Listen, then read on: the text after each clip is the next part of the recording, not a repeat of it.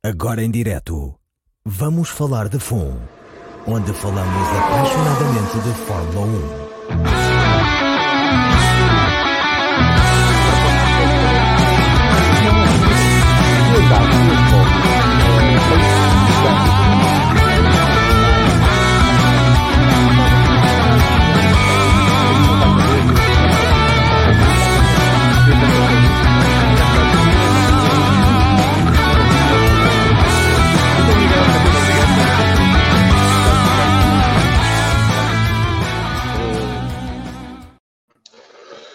Olá, boa noite a todos. O meu nome é Pedro Filipe. Hoje sou eu que estou a tomar conta do estaminé. Eu peço desculpa desde já antecipadamente pela minha imagem estar na vertical, mas o meu setup aqui ficou comprometido por problemas técnicos. Eu prometo que para a semana vai ser diferente.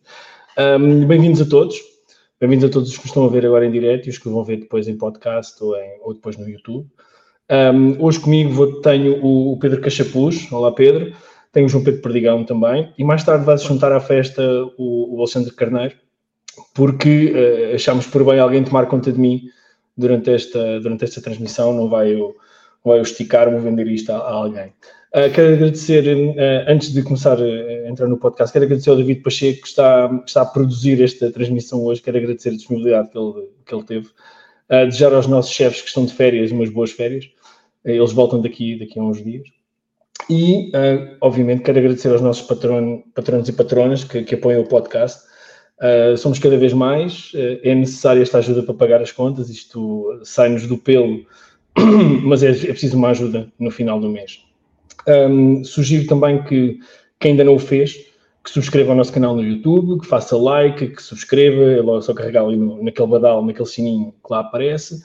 E, sobretudo, nestas últimas semanas temos mais desenvolvimentos nas nossas redes sociais, portanto sugiro que consultem o nosso Instagram do Vamos Falar de FUM, carregam naquele botãozinho que diz Linktree e vão ver todos os links que nós temos dos nossos canais, do Spotify, etc. E temos agora uma novidade, que é o canal do WhatsApp. Portanto, podem entrar nesse canal do WhatsApp, entrar em conversas, participar nas discussões, fazer tudo aquilo que fazemos aqui e estarem mais próximos de nós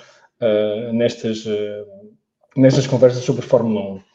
Bom, vamos então iniciar a nossa conversa. O Alexandre deverá estar a juntar-se a nós daqui a pouco, mas foi semana de Fórmula 1, foi fim de semana de Fórmula 1, Grande Prémio dos Estados Unidos, com alguns acontecimentos lá pelo meio, mas nós, antes de entrarmos nesses detalhes mais finos da corrida, eu queria vos perguntar aos dois, por nenhuma ordem especial, se calhar o Pedro primeiro, quais são os vossos destaques?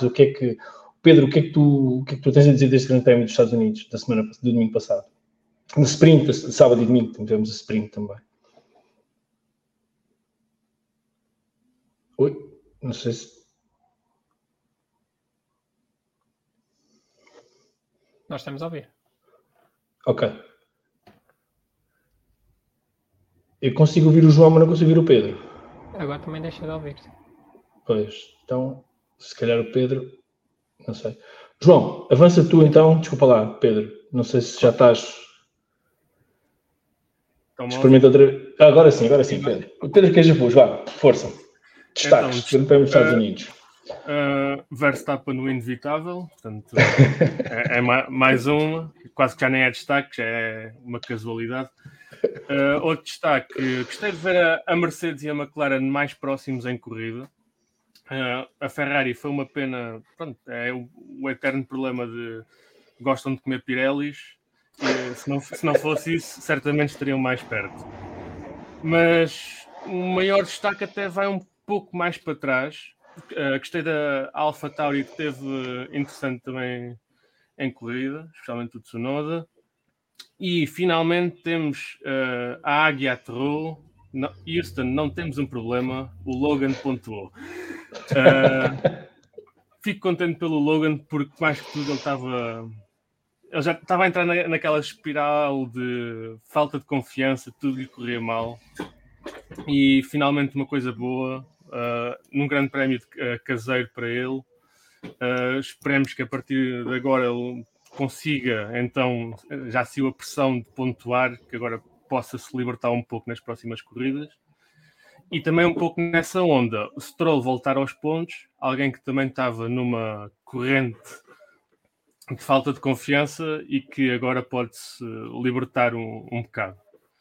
Portanto, os meus destaques são essencialmente estes.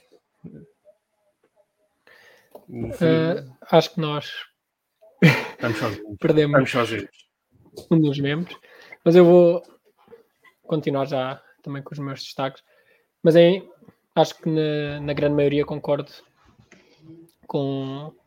contigo, Pedro, que é o Max. Eu já nem considero um destaque porque já é o normal, não é? Não há muito a dizer. Na realidade, ele até na sexta, nem teve o azar de perder a pole por limites de pista, mas depois lá recuperou no domingo, por isso é que não foi muito fora do que estava à espera. Pois é o que dizes, acho que a Mercedes e a McLaren foram um bom destaque, tiveram mais próximos da Red Bull do que ultimamente. Não sabemos se isso terá a ver com alguns problemas da Red Bull ou não, poderá ter sido o caso, mas depois, especialmente, o Logan Sargeant. Eu gostei bastante da estratégia do Tsunoda e da AlphaTauri, não é? De, tendo um ponto, terem visto, tinham espaço para parar, irem na altura fazer o dobro dos pontos. Ok, é 1-2, depois acabou por não ser devido às penalizações, mas de qualquer das formas... E foram testar com o Richard ainda. Testaram se dava com o Richard para fazer a volta mais rápido, quando viram que sim, estão ao Tsunoda os pneus novos. Exato, eu gostei bastante disso, porque dizes. Sim, eu ia só dizer, eu fiquei só um bocado surpreendido. Foi de a Mercedes não ir com o Russell também pôr uns pneus novos, visto que tinham uma margem boa. Era exatamente o que eu ia dizer. Eu gostei deles terem feito, porque às vezes vemos equipas na frente que têm margem para o fazer e não o fazem, porque têm medo, sei lá, de uma paragem mais lenta ou alguma coisa do género, perderem posição, o que for. E gostei deles, mesmo estando em décimo, não se terem esquecido que isso era uma hipótese e terem ido buscar. Gostei mesmo bastante. E depois acho que também a Aston Martin não foi mal. Teve uma péssima sexta e um péssimo sábado, mas souberam dizer, ok, não vale a pena continuarmos assim, vamos começar do fim. E fizeram uma boa corrida. O Alonso teve o azar de depois ter desistido, mas o Stroll fez também uma boa corrida, ia ficar atrás do Alonso, mas ambos fizeram uma boa corrida com uma boa estratégia e iriam acabar os dois nos pontos caso o Alonso não tivesse o azar. Por isso, acho que estes são assim os meus destaques no geral. Okay. E depois é o que disseste, destaque negativo. Eu acho que não é tanto... É o facto da Ferrari, é aquilo, eles têm mesmo arranjar forma de não comerem... É como tu disseste, não comerem os pneus, porque eles em qualificação... ou seja, o carro em si tem velocidade de estar lá na frente ou perto da frente, mas depois nesta corrida o arranque não foi o melhor, foi ultrapassado logo na primeira curva, mas nem teve na luta. A estratégia também não, mas isso é normal. Sim, não, nem vamos falar da estratégia do Leclerc, coitado do rapaz, que aquilo já até já mete pena, não é?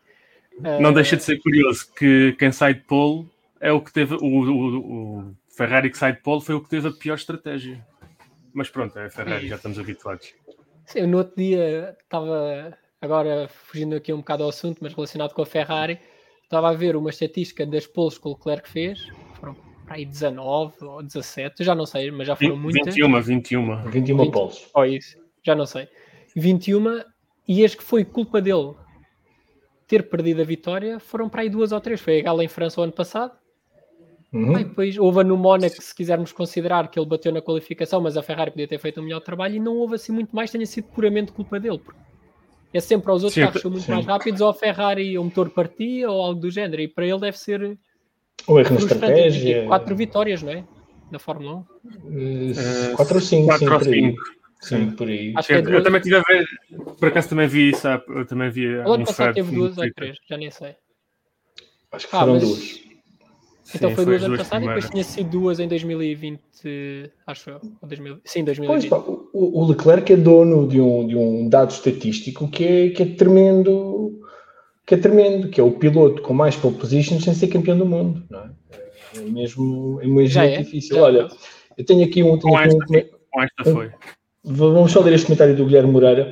que diz, já obrigado por todos os que estão a comentar hoje no nosso chat, o que acharam dos ritmos do Aston Martin na corrida? Foram circunstâncias da mudança de setup e chão, ou os upgrades funcionaram e a Aston ainda tem esperança para as últimas corridas lutar pelo pódio? Bom, se calhar aqui o nosso engenheiro residente poderá dar-nos algum insight sobre isto. Não sei, eu só quero destacar, antes de respondermos ao Guilherme, só quero destacar que é preciso ter coragem, uma equipa, para dizer assim, epá, vamos scrap the weekend, portanto, sexta e sábado não existiram, e vamos começar do zero no domingo. Pá, e domingo não saíram do pit lane, eles saíram das boxes, eles saíram de dentro das boxes, portanto, esperaram pelo sinal verde para sair dentro das boxes. Portanto, é claramente uma sessão de teste, uma sessão de treino, e eu admiro, sinceramente, essa capacidade que uma equipa tem de dizer, pá, não, olha, isto não está a funcionar, vamos fazer tudo novo. Pá, e, sinceramente, é preciso ter alguma coragem. E lembrem-se que eu fui daqueles que disse, quando o Mercedes já saiu o ano passado, foi um carro mal nascido, e a Mercedes não teve essa coragem, e anda há 2 anos a insistir num conceito que, pronto, parece que há agora aqui um certo fumo branco a surgir.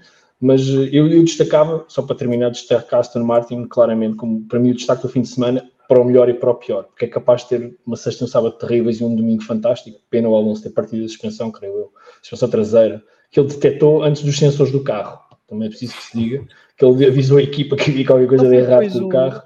A equipa não disse, depois foi danos no chão? Sim, ou o chão ou a suspensão, agora não me recordo, mas ele detectou isso antes da equipa ver, ah, está tudo bem, pá, isto aqui, os sensores, o computador, isto está tudo bem, isto aqui não me parece. É muito bem. É ratice. Hoje não está cá o Salviano para dar graça ao Alonso, dou eu, que sou completamente imparcial em relação ao Fernando, ao Nando, portanto não... Mas voltando à pergunta do Guilherme Moreira, João, o que é que tu achas dos upgrades e depois daquela... O que é que te ficou... O que é que concluís daquilo, deste comentário que eu tenho aqui? Eu acho que não dá para concluir muito. Primeiro eles tiveram uma sessão de treinos, não é? Para perceber se as coisas funcionavam. Aí basta eles terem errado o setup inicial com o carro, ou não terem acertado, vá, totalmente, que a partir daí é muito complicado, porque depois é uma qualificação que corre mal, eles são... O Alonso foi eliminado logo na Q1, não foi? Que era a única que não tinha sido este ano, ou seja, tiveram foi mais ruim.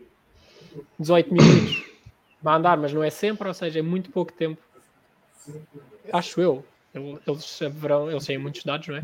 Mas acho que é pouco tempo para perceber. E depois foi o que tu disseste, eles perceberam there's no point em continuar desta forma, porque mesmo começar, imaginemos, uma equipa tem um carro que sabe que é péssimo e por magia começava, sei lá, sétimo.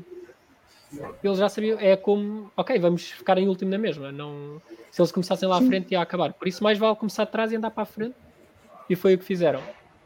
Depois, eu acho que o Alonso voltou para uma configuração intermédia, não foi? Ou totalmente...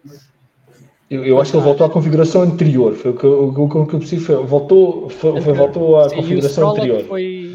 O Stroll manteve um fundo novo, creio eu, acho que eles têm um fundo novo e um fundo velho. Então o Alonso foi com o setup e a afinação antiga, e o Stroll manteve a afinação nova. Mas é de estranhar, porque o Stroll faz uma bela prova também. Porque eles ali estavam-se a equivaler em sim, termos mas de ritmo, o que eu ia dizer era, em termos de posição. Com o setup anterior e com as atualizações, quem tinha o setup anterior até estava à frente na corrida. Por exato. Isso, talvez, ok... Pode-se argumentar que normalmente o Stroll está mais longe do Alonso, mas neste caso estavam a começar os dois de trás, com carros que o Alonso era a primeira vez que estava a conduzir o carro com aquele setup, foi mudado para a corrida. Por isso é muito complicado percebermos, os dois em corrida não estavam, não havia um que estivesse claramente mais rápido que o outro, por isso acho difícil. Mas não, isso foi a parte... Exatamente. A parte curiosa disto é que eu sinceramente destaco isto porque há uma coisa que me anda a irritar nas últimas semanas, e não está cá o Vasco hoje, portanto eu não vou usurpar das irritações do Vasco, longe de mim tal atrevimento, mas há uma coisa que me anda a irritar nas últimas semanas, que é tratarem os pilotos de Fórmula 1, o Lance Stroll e neste caso também o Logan Sargeant, que já vamos também falar dele, já falámos e vamos falar dele mais um bocadinho, que é... Tratarem estes miúdos, porque são miúdos, são jovens, têm menos de metade da minha idade, são miúdos, para tratá-los como robôs. Sejam ricos, sejam pobres, tenham talento ou não tenham talento, é tratá-los como lixo Epá, e é uma cena que me chateia-me à brava tratar as pessoas daquela maneira. Epá, não gostam, tudo bem. Mas não é preciso entrar no comentário twitteiro e trauliteiro. A mim é uma coisa que me chateia. Nós, o podcast tem sido acusado por vezes, e sobretudo nas redes sociais, de algum amiguismo com o Nuno Pinto. Epá, as coisas não se misturam. Nós temos todos a nossa opinião, cada um é livre de ter a sua opinião, de ser mais ou menos independente. Agora, isso não existe aqui. Por exemplo, eu não sou fã do Lance Stroll. Não sou fã, nunca fui e acho que dificilmente deverei ser. Mas ali está um miúdo, está um ser humano, está um gajo que faz o que pode pela vida e que é escrutinado, se calhar como poucos são escrutinados. E sinceramente eu sairei sempre em defesa dos ataques que fazem, inclusivamente ao Hamilton e até ao Max. Portanto, já defendi o Max também aqui muitas vezes. Portanto, deixem-se disso, não, é uma coisa que me irrita. A mim chateia-me à brava, portanto não queria entrar muito por aqui. Diz Pedro, desculpa. Eu acho que a questão até do Nuno Pinto e do Lance Stroll não se devia olhar tanto como ser amigo, não se diz mal do Stroll por ser amigo do Nuno Pinto, é mais o facto do Nuno Pinto, um português e que vai à Sport TV e fala, dá-nos um maior insight de como é trabalhar com o Stroll e o que é que é dá um pouco o que há por trás nos bastidores com o Stroll, para percebermos melhor, acho que. E depois, lá está, se calhar se não fosse ele, quando o Stroll apareceu, criticava muito mais do que critica agora, se não fosse esse insight do Nuno Pinto. E depois acaba-se por alastrar também a outros pilotos como o Logan. Eu acho, é assim, é sempre aquela piada de fazer o Logan, gajo da América, faz aqueles memes, mas quando já se passa para o insulto gratuito. Exatamente, é isso. É isso, vá. Piadas eu faço sobre mim mesmo e consigo-me rir à vontade. Mas olha, temos aqui um comentário do Bruno Paiva, que eu mando um grande abraço e com quem já não estou há algum tempo. E o Bruno Paiva, o comentário dele é o seguinte: para mim, por terem falhado no Free Practice 1 e na Sprint, é de grande coragem e mostra que o trabalho é bem feito, há potencial. O Stroll faz uma excelente corrida, assim como o Pelé. Ele está-se a referir aqui ao rei, o rei é o Pelé, não é? Não sei do que o Bruno está a falar. Não sei, Bruno, tens que explicar melhor essa denominação. Passando só um bocadinho então ao Logan Sargeant, que faz o seu pódio de estreia na América, o que é fantástico. Portanto, ele nem sequer conseguiu celebrar a sua... em pista, portanto, no circuito, com os seus amigos, com a sua equipa, celebrar esse pontinho. O que é que vocês acham da corrida dele? Ou do fim de semana dele, aliás. Não se cristaliza numa corrida. João? Eu acho que, como eu disse há bocado, para mim foi um dos destaques. Foi uma corrida que não se notou muito. Talvez porque ele, como tu disseste, durante a corrida nunca esteve dentro dos pontos, não é? E depois ascendeu lá devido às penalizações, mas de qualquer das formas não cometeu erros. E acho que é o que estavas a dizer antes. Ele precisava disto. E acho que vai fazer bem. Acho que esta corrida foi ótima para ele e para o Stroll, pelas razões que o Pedro está a dizer, que nós não temos noção, ou eu diria, a maior parte das pessoas que nunca esteve envolvido de nenhuma forma, não tem qualquer tipo de noção o quanto é que eles trabalham no backstage do input que eles fazem. Eles devem achar que o Stroll ou o Sargeant, neste caso os dois, são acusados, não é, de estarem lá por dinheiro e não apenas por talento, que acham que só por terem dinheiro vão lá, sentam-se e eu não sei o que é que as pessoas acham, se eles saem de lá e depois vão gastar o seu dinheiro em alguma coisa e depois chegam lá sexta-feira ou quinta, dão umas entrevistas, sentam-se no carro e está a andar. Eu não sei muito bem o que é que as pessoas genuinamente acham. E o trabalho que está lá, porque eles têm mérito, está lá. Claramente. Sabe? Por isso acho que foi ótimo para os dois, mas voltando ao Sargeant, é como estavas a dizer, eu espero que seja um ponto de inversão para ele, de inflexão, e não sei, vamos ver se será suficiente, porque é o único piloto que ainda não tem lugar garantido para o ano, se não estou em erro. Sim, é o único que não tem contrato assinado, não tem garantias nenhumas. Vamos ver se para ele vai ser suficiente agora, não só isto, acho que não é por marcar um ponto que vai ser suficiente, claramente, mas se a partir de agora a forma dele melhora, e se essa melhora acontecer, se isso será o suficiente para manter um lugar ou não. Porque eu pessoalmente até... é aquilo, não sou o maior fã dele como piloto, mas simpatizo com ele como pessoa. Ele parece ser... é aquilo que está a dizer, um rapaz super porreiro, acessível, não parece ser arrogante de forma nenhuma. Não, eu sempre simpatizei com ele desde o início, não sei porquê. Não, é aquilo, não acho de todo que seja o melhor piloto à face do planeta, mas como pessoa sempre simpatizei com ele, não sei porquê, por isso gostava que... Mas sei, isso acho está que, gente... que todos os pilotos passavam de um ano para o outro, não? Se ele se mantiver. Era bom. Mas é uma coisa que disseste agora que eu acho curioso e que tem, pá, vale o que vale, obviamente, não, que é simpatizar com eles. Eu acho que, sobretudo, nós temos que olhar para isto. Isto é um desporto. É um desporto, acaba por ser depois entretenimento, mas estes gajos são humanos, meu, são carne e osso. Apesar do Max às vezes fazer-nos pensar de outra maneira, eles são carne e osso. E sinceramente, uma das coisas que eu falo só por mim, não falo pelo podcast, não falo por mais ninguém, uma das coisas que eu nos últimos anos realmente mudei a minha maneira de pensar foi tentar humanizar esta gente. É pá, são todos milionários, têm todos muito dinheiro, certo, verdade, mas não deixam de ser humanos, não deixam de ser seres humanos. E eu não deixo de ter uma inveja saudável deles, porque eu quando tinha 7, 8, 9 anos eu queria ser piloto de Fórmula 1. Queria ser como eles, queria ser o que eles são hoje, sem talento e sem dinheiro, sobretudo sem talento, não fui a lado nenhum.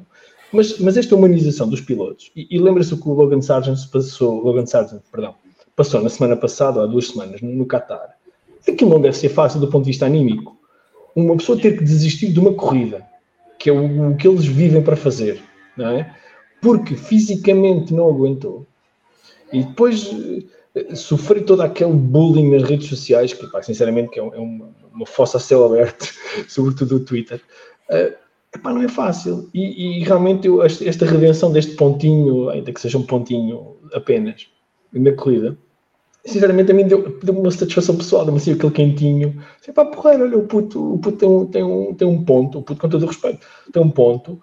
Epá, e olha, porreiro, para a carreira dele, pelo menos já pode dizer que pontua na Fórmula 1, mesmo que não fique entre os 20 escolhidos.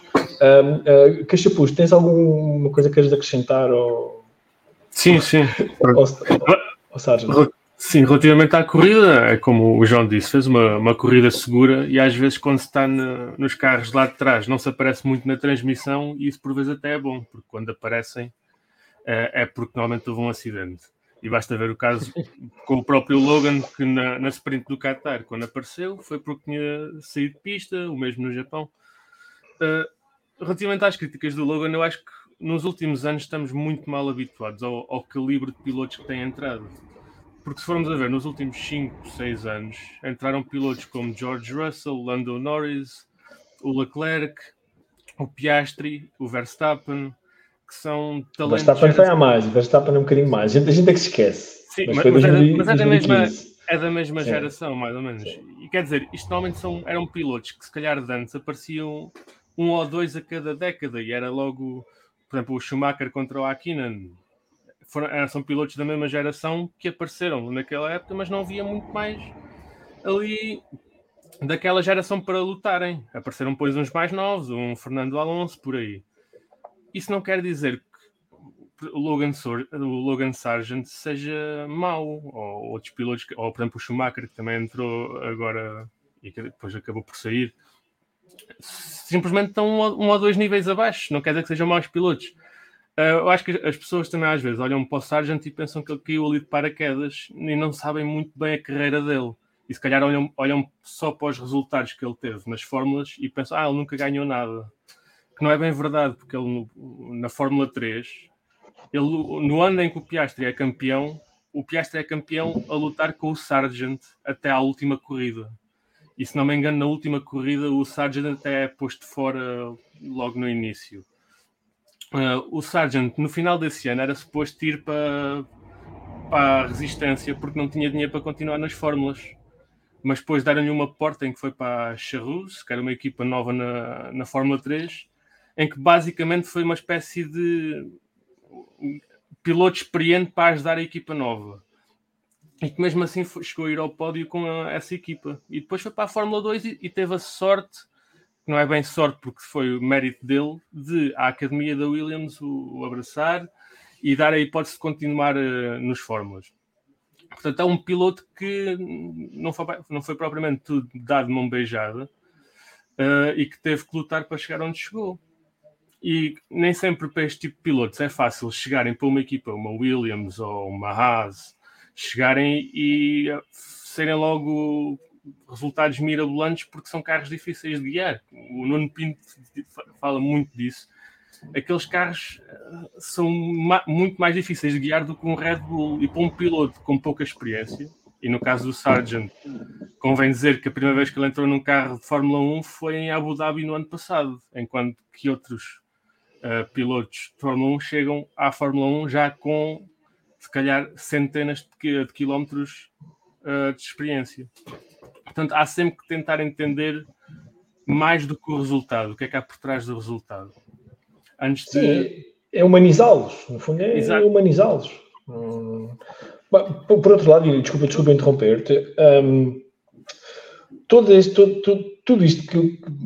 assunto que eu resolvi lançar agora aqui um bocadinho inusitadamente sobre o Logan Sargeant tem a ver com aquilo que nós vivemos hoje em dia, com a procura de resultados imediatos. Portanto, tem que ser todos gênios, tem que ser todos Verstappen, tem que ser todos Lewis, tem que ser todos Fernandes. E não, o mundo não funciona assim. Não é assim que funciona. Temos uns que são sobredotados e que, obviamente, ganham a maioria das corridas, têm a supremacia, uns mais ou menos, em épocas diferentes. E essa é a história da Fórmula 1. Portanto, isto não é diferente do que era nos anos 70, nos anos 80. E depois é uma coisa que se fala muito também, que é os pilotos pagantes. Nunca houve tantos pilotos pagantes, não há pilotos pagantes hoje em dia como havia nos anos 70, nos anos 80, em que havia pilotos que compravam gajos amadores, compravam, não havia superlicenças, creio eu, compravam uma corrida, compravam duas corridas, havia corridas em que havia 3 Brabhams, por exemplo, ou 3 McLarens, ou coisa que o valha. Portanto, hoje em dia há muito mais mérito na chegada à Fórmula 1, se bem que o dinheiro, obviamente, é um fator preponderante, do que havia, se calhar, nos anos 70, nos anos 80, em que havia pilotos lá, pá, coitados, que arrastavam-se cá atrás, levavam 7 e 8 segundos por volta. Hoje em dia não, hoje em dia às vezes temos uma grelha em que estão todos dentro do mesmo segundo, não é? Portanto, a competitividade com carros completamente dispares, como o Williams do Haas para o Red Bull.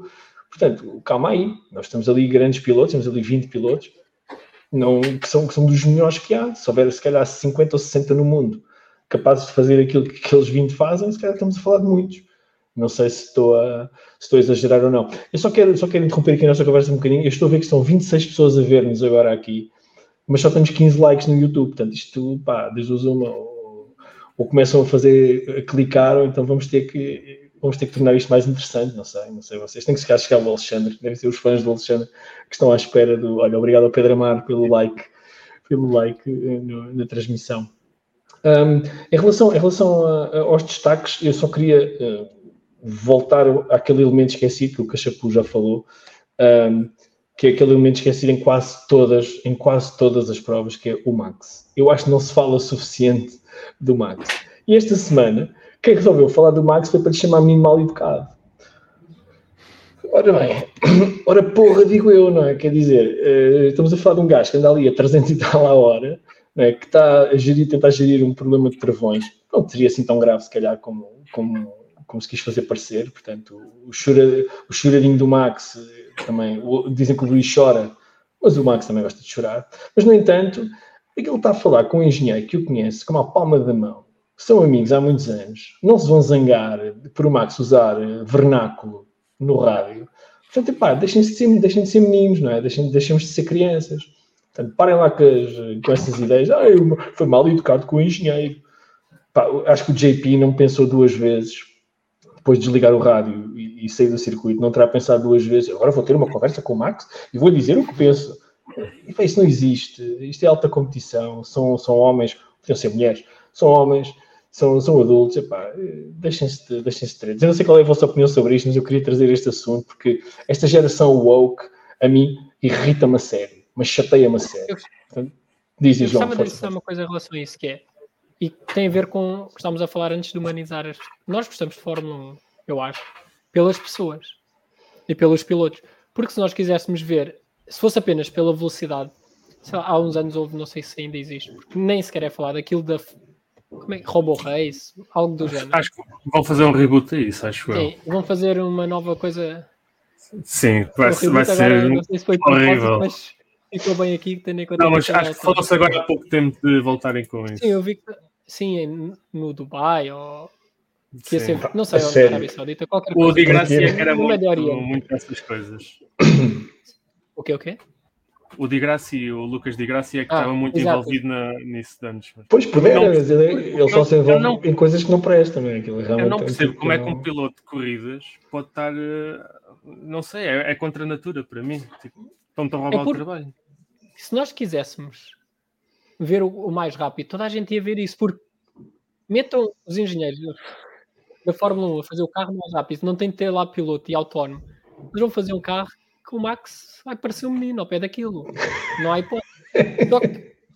Só que nós acho que o desporto, qualquer que seja o desporto, seja futebol, ténis, sei lá, corridas, as pessoas gostam pela componente humana. Se aquilo não tivesse lá ninguém e os carros estivessem... E mesmo assim, na Fórmula 1 e em qualquer outro desporto automóvel, deve ser dos desportos onde nós vemos menos a pessoa, não é? Não é como no futebol ou no ténis, que a pessoa está sempre presente. Ali vemos a cabeça deles e isso. Então, a forma deles expressarem é a forma de nós sabermos como é que eles se sentem. Se estão frustrados, estão menos frustrados, estão contentes, estão chateados com algo. Eu não sei porque é que as pessoas criticam... Ok, uma coisa era se isto fosse constante, mas quantas vezes é que uma pessoa a falar com um amigo, quando está mais chateado ou mesmo na brincadeira, não diz coisas que depois pensa talvez não devesse dizer, não é? Não é por aí. Nós gostamos da componente humana, mas depois acho que não faz sentido estarmos a criticar a própria razão pela qual gostamos de Fórmula 1, porque se nós pensarmos, nós não gostamos de Fórmula 1 porque são os carros mais rápidos ou... É porque são os melhores pilotos e têm a componente humana. Porque se quiséssemos ver carros mais rápidos, há formas de fazer carros a andar à volta de uma pista que sejam mais rápidos. E é por isso que quando houver corridas de carros autónomos, será que vai ser interessante? Eu provavelmente não vejo a primeira para ver e depois perco o interesse porque não há conexão humana, não há... Exatamente. Mas eu nem Fórmula E consigo ver, por exemplo. Eu vejo a Fórmula E pelo Félix Acosta e pronto. É um bocadinho quase um dever patriótico de tentar ver, não é? Tentar acompanhar, mas de resto, não tenho o mínimo interesse. E essas corridas com robôs e isso não tem qualquer... Se nós puséssemos a grelha da Fórmula 1, sei lá, é que não há pilotos maus, mas vamos imaginar que íamos buscar 10 pessoas aleatoriamente à rua e punhamos lá, será que nós íamos estar a ver corridas? Não, porque aquilo ia ser uma desgraça. Provavelmente não. Sim, não. Por isso... não percebo muito bem. Acho que o fator humano, e tu falaste nisso, o fator humano para mim é fundamental. Daí eu usei aqui há um ano e tal, ou 2 anos, a expressão fator cagaço. O fator cagaço é aquilo que distingue o piloto que é muito, muito, muito, muito bom daquele que é muito bom. Porque se calhar naquela curva ele consegue ir 1 milésimo mais rápido, 2 milésimos mais rápido. Puxar o humano ao seu limite. Claro, para uma corrida de robôs, provavelmente chegam todos ao mesmo tempo, não é? Ou chegam todos ao lado uns dos outros. Teoricamente, se forem todos perfeitos, empatavam. Vão em fila indiana, não é? Fila indiana, ninguém ganha nada a ninguém, ninguém perde nada. Sim, mas na qualificação deviam ter todos ao mesmo tempo. Exatamente. Mas quem gerês lá a fronteira 97, não é? Era aquilo, os 3 primeiros na qualificação, os 3 exatamente com o mesmo tempo. Mas olha... O Alexandre, entretanto, não chega. Nós penso que os destaques do... Não sei se queria acrescentar mais alguma coisa ao grande... Olha, está ele. Falou-se nele. Espera. Chamei, sim, senhor. Atrasado, como sempre, não é? Quer dizer, eu estive aqui meia hora a bater pano à tua espera, porque alguém tem que tomar conta de mim esta noite, não é? Eu acho que o João e o Pedro Cachapuz fazem o que podem, mas não sei se vão ser capazes. Mais boa noite. Alexandre, bem-vindo. Olha, nós íamos passar ao assunto, mas já agora tu terás visto a corrida, com certeza, dos Estados Unidos, o Grande Prémio. E a pergunta obrigatória é quais são os teus destaques? Eu já sei que só para 10º para baixo é que te interessa. Portanto, vamos lá falar dos Haas e dos que desistiram.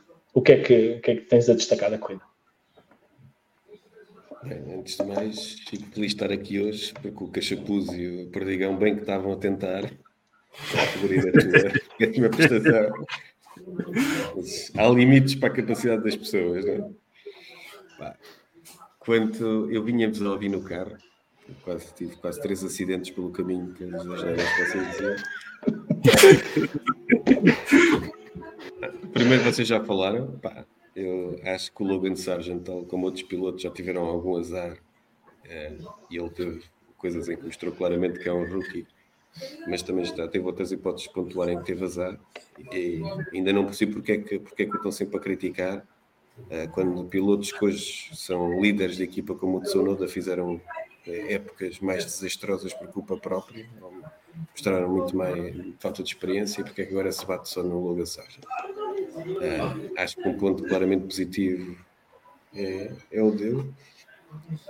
Eu há uns tempos para cá digo sempre, quando o Max ganha, que é mais um, e embora hoje, desta vez pareça um bocadinho mais suado, mas a verdade é que ganhar. Não reparei que o Richard voltou a fazer uma corrida. Quem? Não sei de que estás a falar. O australiano ou o homem da Oceania, que não é o Piastri, aliás. Ok. E gostei de ver, eu vou dizer uma coisa estranha que já ando para dizer há algum tempo e que nem sequer fui ficar as coisas, porque vocês eu vinha-vos a ouvir e já falaram um bocadinho das partes todas. Eu não sei porquê, mas cada vez que acaba uma corrida, embora nesta corrida só um dos Alpines é que acabou, é porque parece que foi preciso, parece que desta vez a Alpine parece um bocadinho, pelo menos, calma nas coisas. Qualificam-se num lugar simpático, acabam num lugar mais ou menos perto do que se qualificaram. Não há benefícios. Não está lá muita gente para atrapalhar. Mais de duas corridas sem haver mudanças na direção. Também não há muita gente na direção para mudar já. Tem, há limites, né? Já não podem meter o senhor que conduz os caminhões a ser CEO da equipa. Eu não sei porquê, mas como vocês já disseram tudo o resto e que eu concordei em quase 100%, eu gostava só de deixar que eu sinto que a Alpine parece estar a começar agora o caminho de um grande construtor, eu digo Alpine, mas ia dizer Renault, de um grande construtor na Fórmula 1, que é ter estabilidade e começar a crescer. E pronto, vocês já disseram tudo o resto muito certo, o Leclerc é um gajo espetacular a fazer pole position. Sim, mas obrigado. Eu pensei que tudo dessem para cima, não tinhas o mínimo interesse em falares, nem, portanto, estava completamente descansado. Mas queres que eu falo do quê? Quando o Logan Sargeant já acaba nos pontos... Pois, realmente ficas sem muito. Olha, temos aqui um comentário muito curioso do SR, que realmente eu vi estas declarações também há poucos dias. Então o SR diz que o Warner... Avançou o Spice Boy, na minha cabeça, fala muita vez do fator cagaço, diz o SR. Ele no Estoril viu o Montoya fazer uma curva e o Warner pensou para si mesmo: eu não sou capaz de fazer isto a esta velocidade, não tenho coragem, e eu diria nem talento, acrescentaria nem talento. E foi nessa altura, continua o SR, e foi nesse dia que decidiu focar-se em gerir a sua equipa, se ele criou a sua equipa de Fórmula 3 enquanto era piloto. Sim, é realmente o talento de alguns vem ao de cima. E nós temos que fazer uma vénia e tentar sair do caminho. Alguém quer dizer mais alguma coisa sobre o Grande Prémio dos Estados Unidos? Sobre as corridas, aliás, sobre a parte da competição, porque nós agora a seguir vamos falar de outra coisa que está relacionada com a corrida, mas que não está, não está indiretamente ligada com a corrida e ao resultado final. Alguém quer adicionar mais alguma ideia? Não. Então pronto. Então, a corrida termina, o Max ganha, portanto, já não é... Eu acho que o troféu já deve estar gravado desde o início da corrida, o senhor põe o nome, já deve estar gravado o nome dele. Eu tinha pôr a bandeira, aposto que aquilo só estava configurado com a bandeira da Holanda.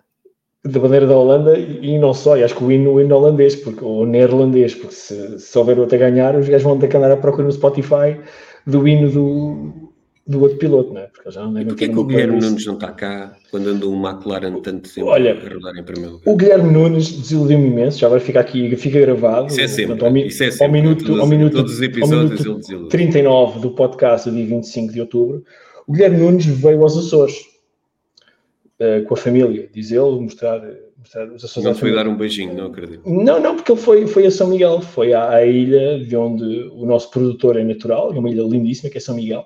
Mas ele dizer que veio aos Açores, não é bem verdade, porque ele diz aos Açores, ele tem que ir às Novilhas, portanto, o Guilherme nem sequer veio visitar aqui o parceiro dele, diz ele que veio aos Açores num ato, obrigado David, o David Pacheco, que nos está a ouvir em podcast, o nosso produtor aqui presente hoje, põe este tema, passou a ser a desilusão perante a visita de Guilherme Nunes aos Açores, porque ele nem sequer veio mostrar aos sobrinhos, ou à família com quem ele veio, onde é que moram os fãs do Hamilton. Os fãs do Hamilton moram na Ilha do Faial, onde eu estou. Portanto, ele nem de geografia, portanto, nem de Fórmula 1, nem de geografia, David, lamento.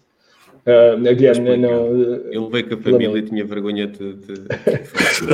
Fica aqui um grande abraço para ele. Nós às vezes nós chateamos muito o Guilherme aqui ao vivo e também no WhatsApp, diga-se, mas gostamos muito dele, é com muito amor. Mas acreditamos no Omnicanal, fazemos bullying. Se quiserem fazer bullying ao Guilherme, podem fazê-lo também no canal do WhatsApp, daí vamos falar de fundo, portanto que está agora acessível a toda a gente que queira participar. Mas vamos então falar de coisas mais sérias e menos divertidas do que vamos ser bloqueados pelo YouTube. Vamos ser bloqueados. Bom, no final do Grande Prémio dos Estados Unidos, aconteceu uma coisa que é pouco habitual hoje em dia nas corridas de Fórmula 1, que é haver desclassificações.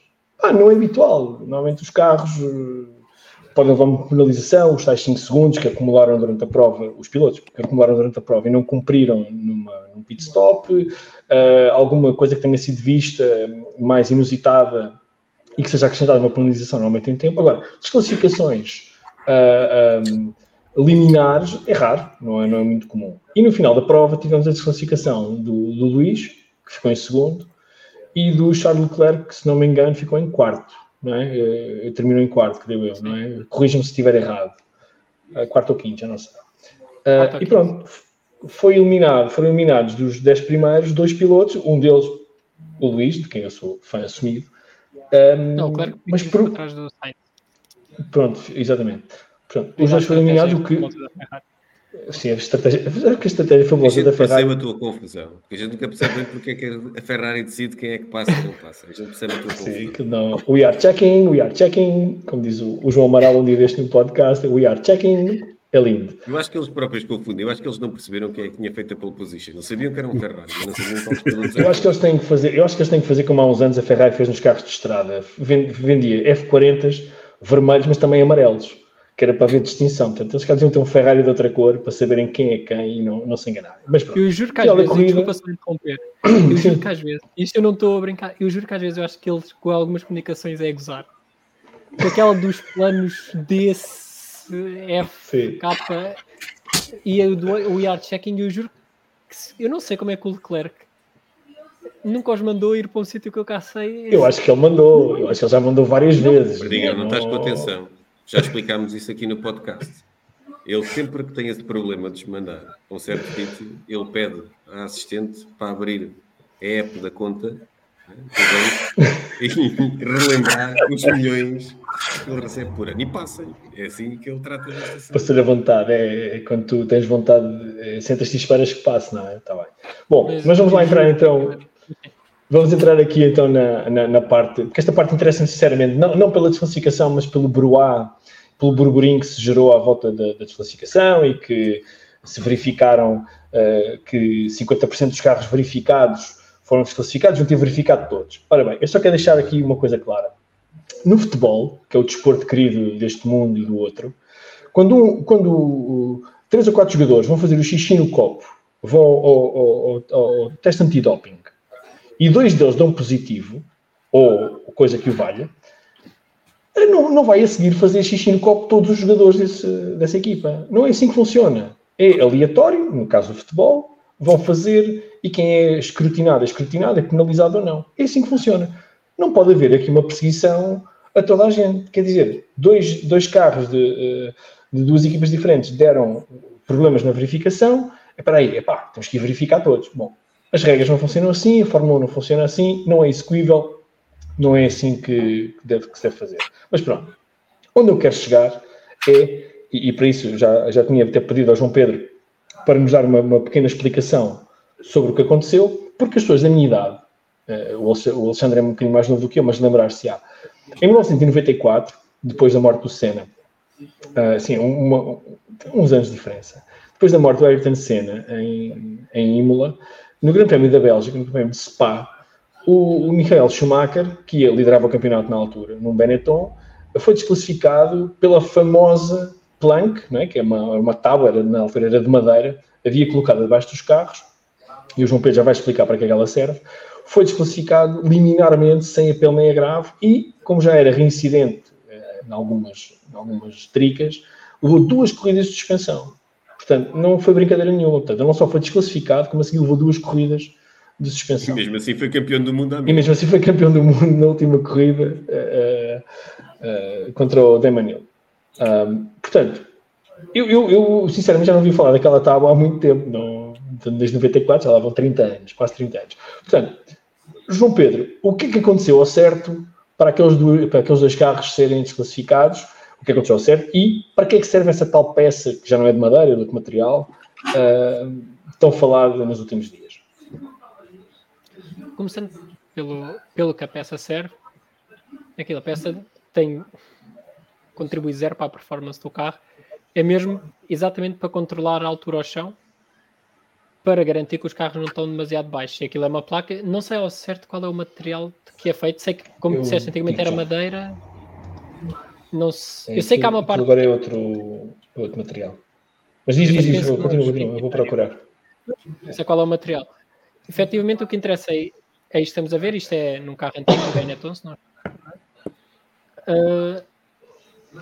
E já é usado há muito tempo, acho que foi introduzido também, como disseste, após a morte do Senna, para limitar a altura ao chão, e o que aconteceu foi que na parte traseira desta placa, tanto o carro do Hamilton como do Charles, ou melhor, para dar um contexto da regra, o que a regra diz é, tem de ser, a placa quando é nova tem de ter 10 milímetros de espessura ao longo de todo o seu comprimento, ou seja, 1 centímetro, e no final da corrida, no máximo, ou no mínimo, por assim dizer, tem de ter 9 milímetros. Ou seja, pode ter um desgaste máximo de 1 milímetro. Tem uma tolerância, não é? Exato, ao fim da corrida, neste caso, foi a corrida e também o sprint, porque o par fechado é após a qualificação. Foi na sexta. Por isso, esta placa, neste grande prémio, nos grandes prémios de sprint, tem de suportar mais sessões, por assim dizer, do que o normal. Se isso foi uma questão ou não sei, poderá ter sido. Mas o que acontece é, isto existe exatamente para limitar o quanto os carros tocam no chão. E esta pista, como quem viu a corrida se deve ter apercebido, estava bastante irregular, ou seja, muitos dos carros batiam no chão em vários pontos do traçado, o que fazia com que se vá gastando, é normal, os carros batem todas as pistas no chão em certos pontos, e que se gaste sempre isto. A placa nunca acaba com os 10 milímetros no final do fim de semana. No entanto, nesta corrida, as razões temos de perguntar à Mercedes e à Ferrari, mas eu diria que é provável ter a ver com o facto de muitos dos carros estavam a bater mais no chão do que tem sido usual ultimamente. Depois, se eram só estas duas equipas, caso tivessem verificado todas, isso é outra questão. Que é o que estavas a dizer, na Fórmula 1 não funciona, apesar de...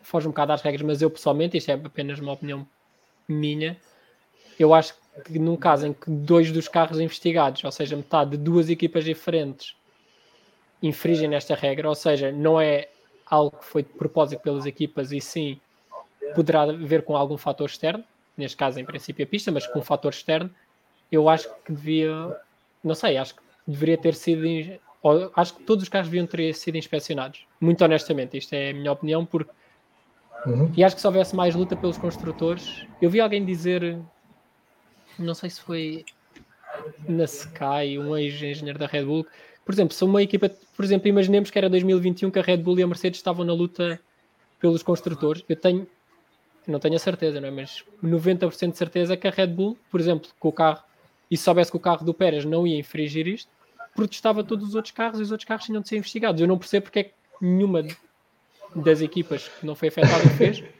Eu acho que a Red Bull não fez porque já é campeã, não tem nada a ganhar com isso, só vai criar confusão. Por isso, qual é que foi o outro carro que passou? Foi o Max e... Foi o Max e passou no Lando.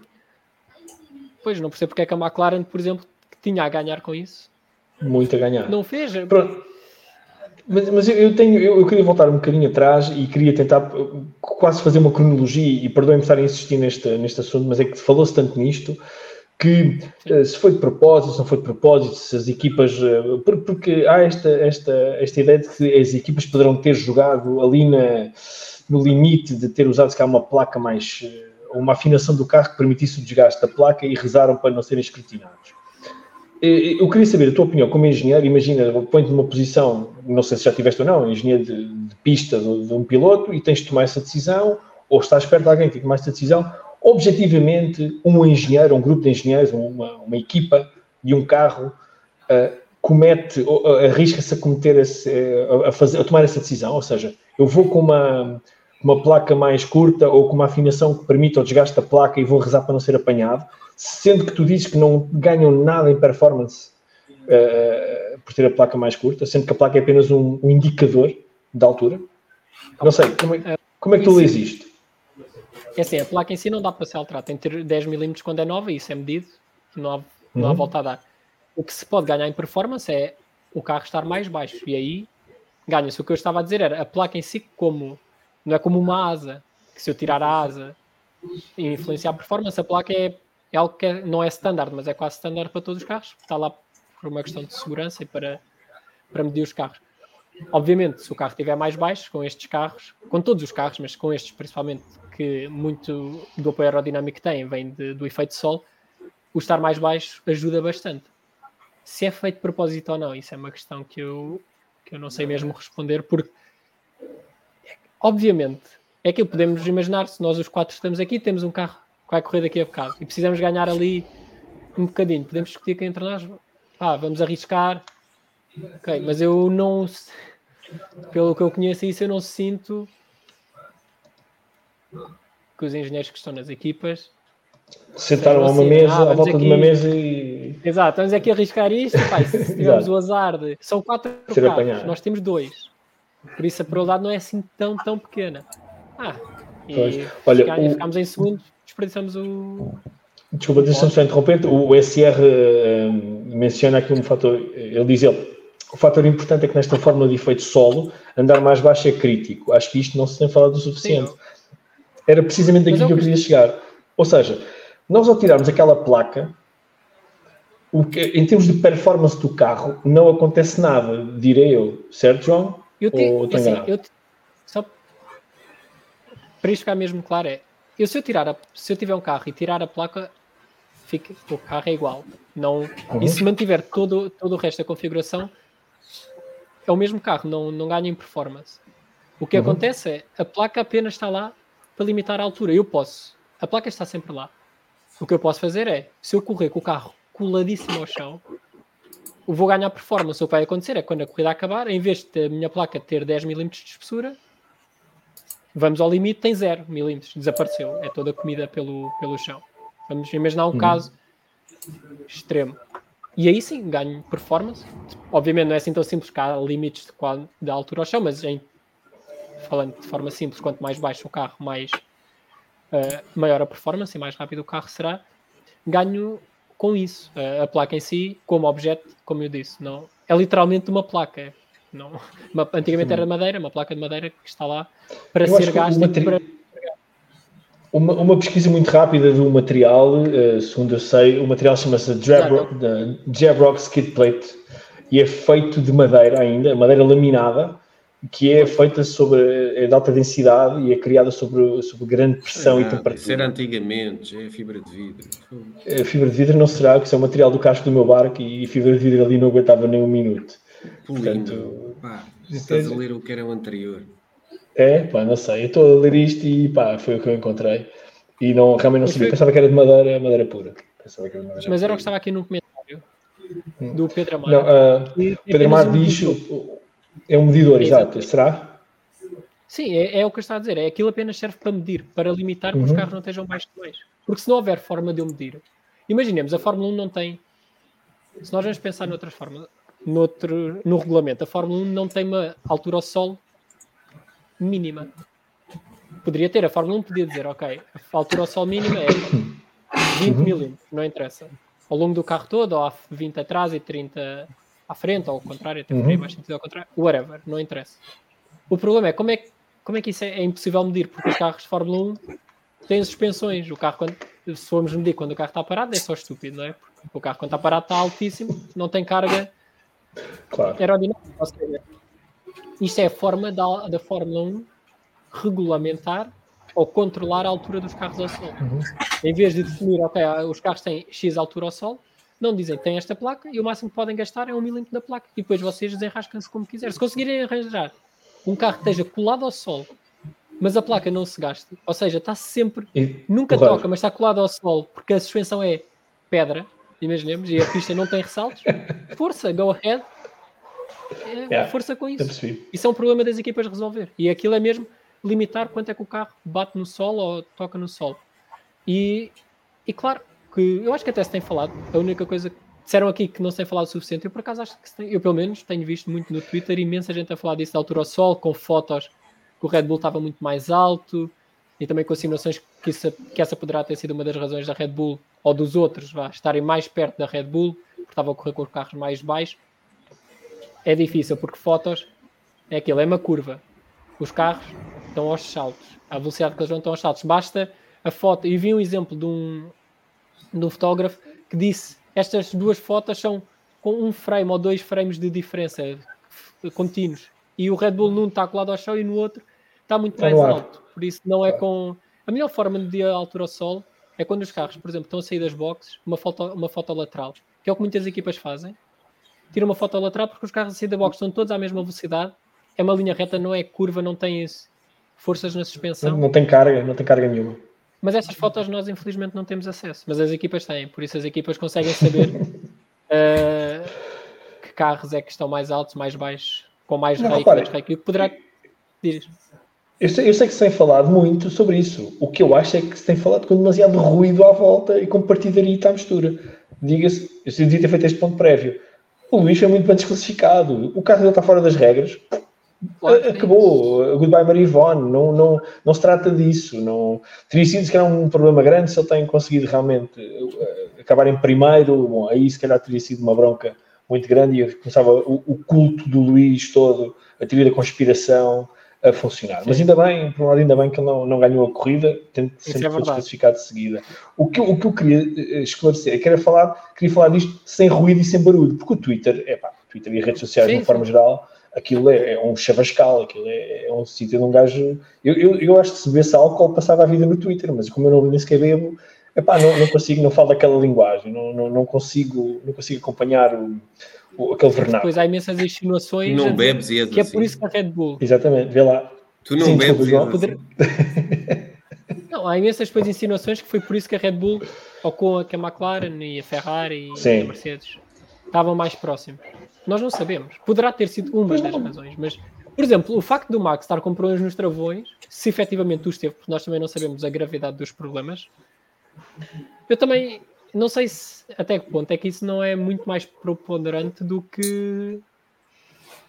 o ganho de performance dos outros, não é? Exato, porque, não sei, é muito complicado nós avaliarmos, mas a única questão, que é aquilo, voltando ao que eu disse inicialmente, é se dois dos carros em 4 não passaram, como eu sou muito adepto da honestidade desportiva, quantos dos carros é que não teriam passado esse teste? E eu gostava de saber, sim, honestamente. Eu compreendo. É por isso que eu acho que havia uma regra que quando mais metade dos carros não passa uma certa regra, okay, e quando há suspeitas pode ter sido um fator exterior, todos os carros vêm inspecionados. Completamente de acordo. Mas carros nos pontos. Exatamente, mas não está nas regras, não é? Não está nas regras. As regras dizem que tens de ter a placa com aquela altura, não é? Eu concordo com as regras, foi feito o que está correto. Eu não concordo com as regras, como estão feitas. Exatamente, somos dois, lá está. Eu também não concordo. Isso é como aquilo, quando o Max foi campeão, não é? Aqui, estava de acordo com as regras, se eu concordo com as regras é outra história, não quero voltar aí. Mas... O título do Max não tem mancha nenhuma, portanto, deixemos disso, sim, mas... está entregue, bem entregue. Não... Com as regras e as regras serem aplicadas. Eu não tenho de concordar, mas... sei que elas foram bem aplicadas e isso aí não tenho nada, claro, nada a dizer. Aí está. Temos aqui uma foto lateral do Red Bull.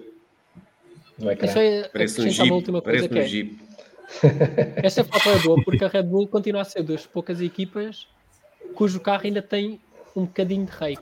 Rake, para quem não está familiarizado, é o facto do carro ter uma altura diferente atrás e à frente. Normalmente a altura do carro é maior atrás, ou seja, o carro é como se estivesse ligeiramente inclinado para a frente, que antigamente, antes dos carros de efeito solo, das novas regras, era muito mais comum. A Red Bull era de longe a equipa que usava mais e agora continua a usar pouco. E eu não sei onde é que o carro do Charles não passou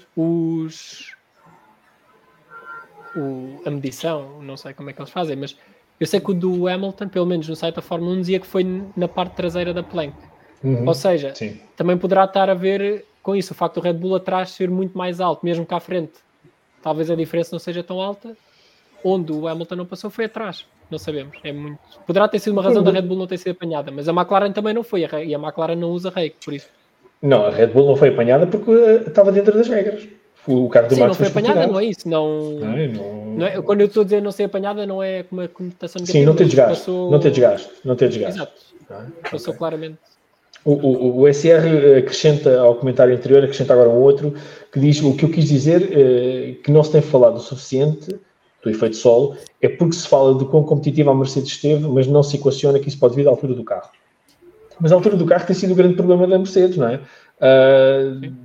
Carro demasiado alto para não fazer bouncing, bottoming e porpoising e todos os termos acabados em ing que a gente quer encontrar, eles ao baixarem o carro foram encontrando ali um sweet spot, ali uma zona ótima e se calhar foi isso que os tramou, foi tentarem uma afinação melhor, né, com mais performance, mas que a contrapartida foi, desgastou a porra da placa.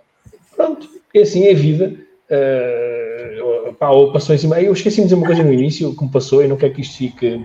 O Schumacher em 94, quando é desclassificado pela tal placa de madeira, não ter a medida mínima, foi por ter feito 3 peões em cima de um corretor. Portanto, aquilo estava claramente marcado.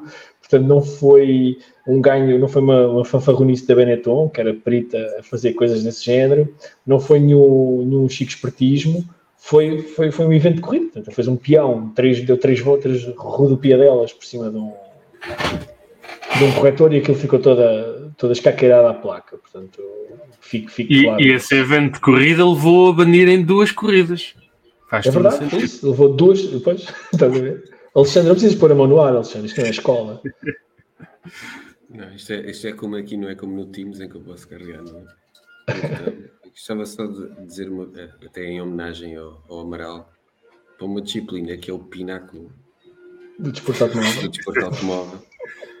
Já quando isso aconteceu, os jornalistas, que na altura não havia Twitters e coisas assim, portanto não podia haver outra maneira, ironizaram como é que o pináculo do desporto automóvel era uma prancha de madeira que regulava garantir a altura ao sol. E passados 29 anos, quando se quer meter sensores por causa de saber as oscilações verticais e as forças G, porque doía as costas ao menino, continua a ser uma plena de outro material qualquer a fazer essa regulação. Eu acho só irónico, acho só engraçado. Não deixo de achar divertido como é que continua a ser o método, continua a ser o mesmo. E depois há os sensores que não dizem que a suspensão está avariada ou o que é que fosse, mas o outro a conduzir diz que há qualquer coisa errada na suspensão traseira. Estamos a falar do Nando. A gente já falou nisso, já falámos brevemente nisso. E eu também não acho mal nenhum que alguns tenham chegado ao fim da corrida com um desgaste superior ao permitido, chama-se isso risco. Eu posso arriscar e jogar que o meu carro não vai ser verificado, chama-se risco. Certo, mas tu sabes que os 3 primeiros vão sempre ser escrutinados, sempre. Não tens hipótese. Quanto é que vale um ponto? Não estou, repara, eu não tenho cão nesta luta. Eu não estou aqui a dizer que arriscar, deixar de arriscar. São sempre escrutinados, sim. Os 3 primeiros é obrigatório. Depois há um quarto, pelo que percebi, pelo que li, porque fui conseguindo perceber, há um quarto que é tirado à sorte. E a sorte que é o Leclerc, que é um gajo cheio de sorte. Epá, o Leclerc este fim de semana foi linha, saiu linha e bingo, saiu tudo. Então só para responder à pergunta, se foi de propósito, se os 3 primeiros são sempre, e eu não sabia disso, claramente não foi de propósito. Eles, os dois dos que foram apanhados, tinham, principalmente o Hamilton, claramente hipóteses de ficar nos 3. Sobretudo depois de sábado, não é? Sobretudo depois do dia de sábado. Exato. Sim, mas eu concordo com o Alexandre, o risco, reparem, todas as equipas de Fórmula 1 vivem no risco, vivem no limite, portanto, vocês não vão ser Singapura o ano passado, na qualificação, o Max tem que entrar antes de fazer a sua volta de qualificação, porque ia chegar ao fim da volta de qualificação sem combustível mínimo para fazer a amostra, para entregar à FIA, portanto, vivem todos no fio da navalha, e isto, como diz o Alexandre bem, é risco, mais nada. Agora, esta situação que se falava que podia ter sido batota, uma tentativa de batota, não sei o quê, pá, sinceramente a mim se me cheirou um bocadinho a esturro e um bocadinho mal, porque não vi ali grande vantagem, sobretudo pelo que o João acabou de dizer, se os jornais são sempre escrutinados, então a probabilidade do Norris ou o Hamilton ficarem nos 5 primeiros ou 3 primeiros era alta, era muito alta. Portanto, acho que não vale o risco que o Alexandre estava a falar. Sinceramente, é a minha opinião. Portanto, mas ultimamente só é como nós estamos aqui, vamos tentar ganhar ali uma décima de segundo para ver se ficamos no pódio, para depois sermos desqualificados. Pois, é um bocado isso. É. E vocês vejam o silêncio das equipas, não é? O silêncio absoluto. Vieram, sim senhor, assumiram a desclassificação, mas não vieram cá com desculpas de mau pagador. E, não, porque isto sim, não protestaram sequer. Muitas vezes podem protestar. Claro, um primo do mecânico que teve lá, que parafusou aquilo mal e tal. Não houve cenários de conspiração, nem de incompetência, nem aceitaram pura e simplesmente a desclassificação, mas também, diga-se, quase contraditório, não vieram dar uma justificação. Não vieram dizer que não, isto gastou-se porque... Não era uma desculpa, mas era apenas uma explicação. Isso também achei curioso. Sim.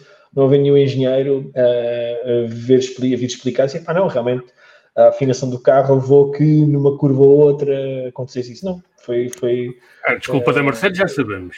A desculpa da Mercedes é um material que não foi feito pela Mercedes, por isso é que se desgastou. A Mercedes não disse nada. Eu, por acaso, não comprei. Não li nada. Depois das corridas tem aqueles vídeos que eles explicam. Um debrief, sim. A estratégia ou algumas coisas que normalmente... Eu acho que o James Valls não está lá para descrever o roteiro, para descrever o guião, eles não sabem bem o que fazer e metem os pés pelas mãos. Está na Williams e tem comunicados de forma excelente. O James Valls é um dos gajos que eu gosto mais de ouvir falar sobre Fórmula 1 e explicar coisas de estratégia.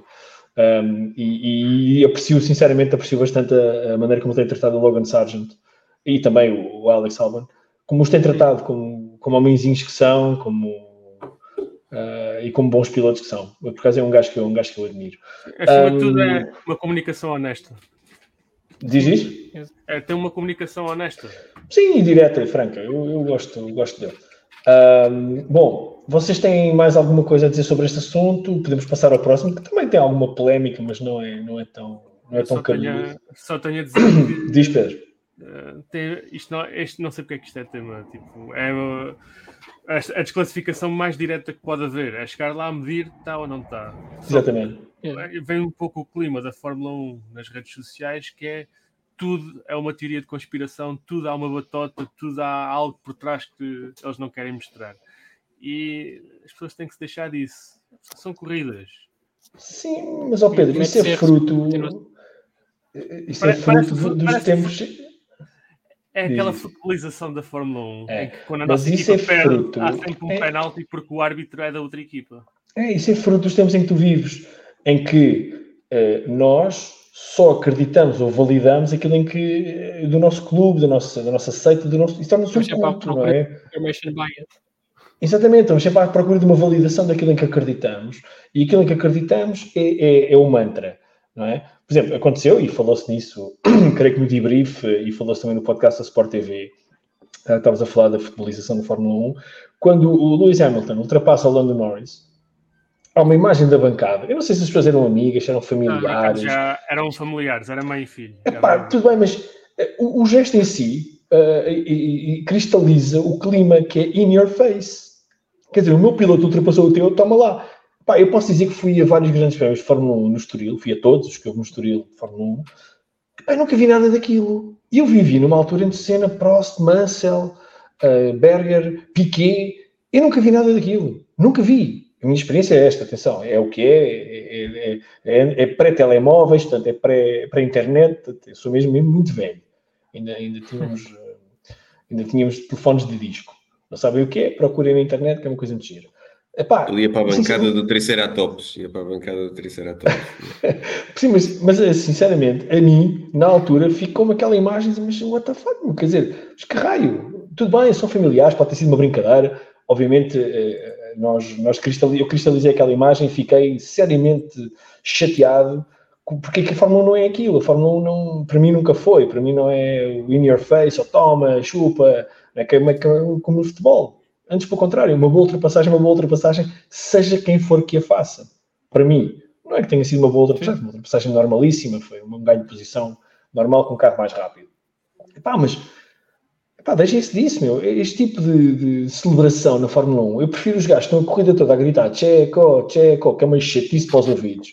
Mas prefiro isso, não é? Que é um apoio real e geral e... Como no final da corrida, pá, os apupos ao Max. Pá, mas que raio. Quer dizer, o gajo, claro que ele está-se borrifando e ele, para ele é para o lado que ele dorme melhor e as torres dele foram bastante... Para sim, ele é combustível. Eu acho que ele já é indiferente, eu acho que ele já nem é combustível, eu acho que aquilo para ele já é para reciclar. Já não é a primeira vez, acho que o Vettel também apanhou disto na altura. Epá, é feio. Ele até brincava que dizia que era, eles têm um autocarro próprio para andarem pelo circuito atrás de mim a fazer a pouco. Epá, é feio. Eu volto a dizer, a minha Fórmula 1, aquilo que eu aprecio como a minha Fórmula 1, pá, aquilo não tem lugar, não acho que... Epá, entre amigos, sim senhor, como a gente estava a falar aqui, entre amigos, no café, em casa... nas nossas redes sociais privadas, nos nossos canais privados, epá, ok, dizer umas palermices uns aos outros, tudo bem, epá, mas aquilo não é um bom exemplo, acho eu. Mas também, lá está, isto não é ser woke, é só ser decente para com os adversários. Porque há uma coisa que eu acho curiosa, e é isso que eu não quero ver chegar à Fórmula 1 em relação ao futebol, que é, quando há uma equipa que destrói a outra, portanto, é uma cabazada, pode ser 7-0, como pode ser 40 segundos, vir gozar com a equipa que perdeu, quer dizer que bateu em fracos, quer dizer que a sua vitória não é assim tão valiosa porque ganhou uma equipa muito fraca. O desporto só é forte se houver equipas fortes, se houver competidores fortes, competidores competentes, competidores aguerridos. E respeito entre os competidores, porque aquilo é uma guerra, não é um desporto. É um desporto, não é uma guerra, aliás, ao contrário. É um desporto, é só um desporto, é só um jogo. Portanto, deixem-se disso. Portanto, não destruam aquilo que para mim é uma coisa preciosa. Eles não são inimigos, são adversários, não é? Exatamente, são adversários. Que não gostam uns dos outros, eu acredito que se odeiem. O Luís e o Fernando, eles devem andar a fazer um esforço nos últimos anos para se tolerarem, porque já não se podem ver, nem se poderiam ver, e eu também não quero que eles sejam amigos. Eu não quero ver nenhum documentário agora da vida do Fernando na Suíça a comer um belo atum e o Luís a comer um seitan, quer dizer, não quero ver isso, quero adversários, quero competição. Se vocês repararam a volta que ele foi dar para fazer a piada do seitan. Já viste, não é? Está escrita. Eu escrevi no meu caderno essa piada hoje. Estive a escrever durante a tarde toda enquanto chovia. 3 horas para pensar nesta piada. E saiu mal. E já viste, saiu mal. Mas pronto. Em relação a este... Não, Guilherme não. Guilherme está de castigo até à semana que vem. Eu prometo para a semana já vem com um setup um bocadinho diferente e se calhar se o Guilherme quiser participar, eu pode ser que permita que ele cá venha. Está no Corvo, para a semana está no Corvo. Só está no Corvo, vai lá ficar preso com o mau tempo. Portanto, quem viaja para o Corvo nesta altura arrisca-se a lá ficar uns dias. Mas recomendo a visita, é uma ilha muito, muito bonita. Bem, em relação ao escrutínio do... mais de um dia. Não, uma ilha demasiado bonita para isso. Este escrutínio no final do Grande Prémio que deu o que falar, e já agora, deixem-me só fazer uma interjeição.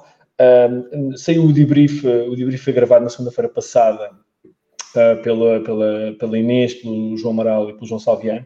Pá, eu recomendo que ouçam porque fazem uma análise mais profunda ao Grande Prémio e falam também deste aspecto, mas é ali uma hora e meia bem passada. Portanto, recomendo que vão ver. Vamos passar ao tema seguinte, se vocês não têm mais nada para acrescentar.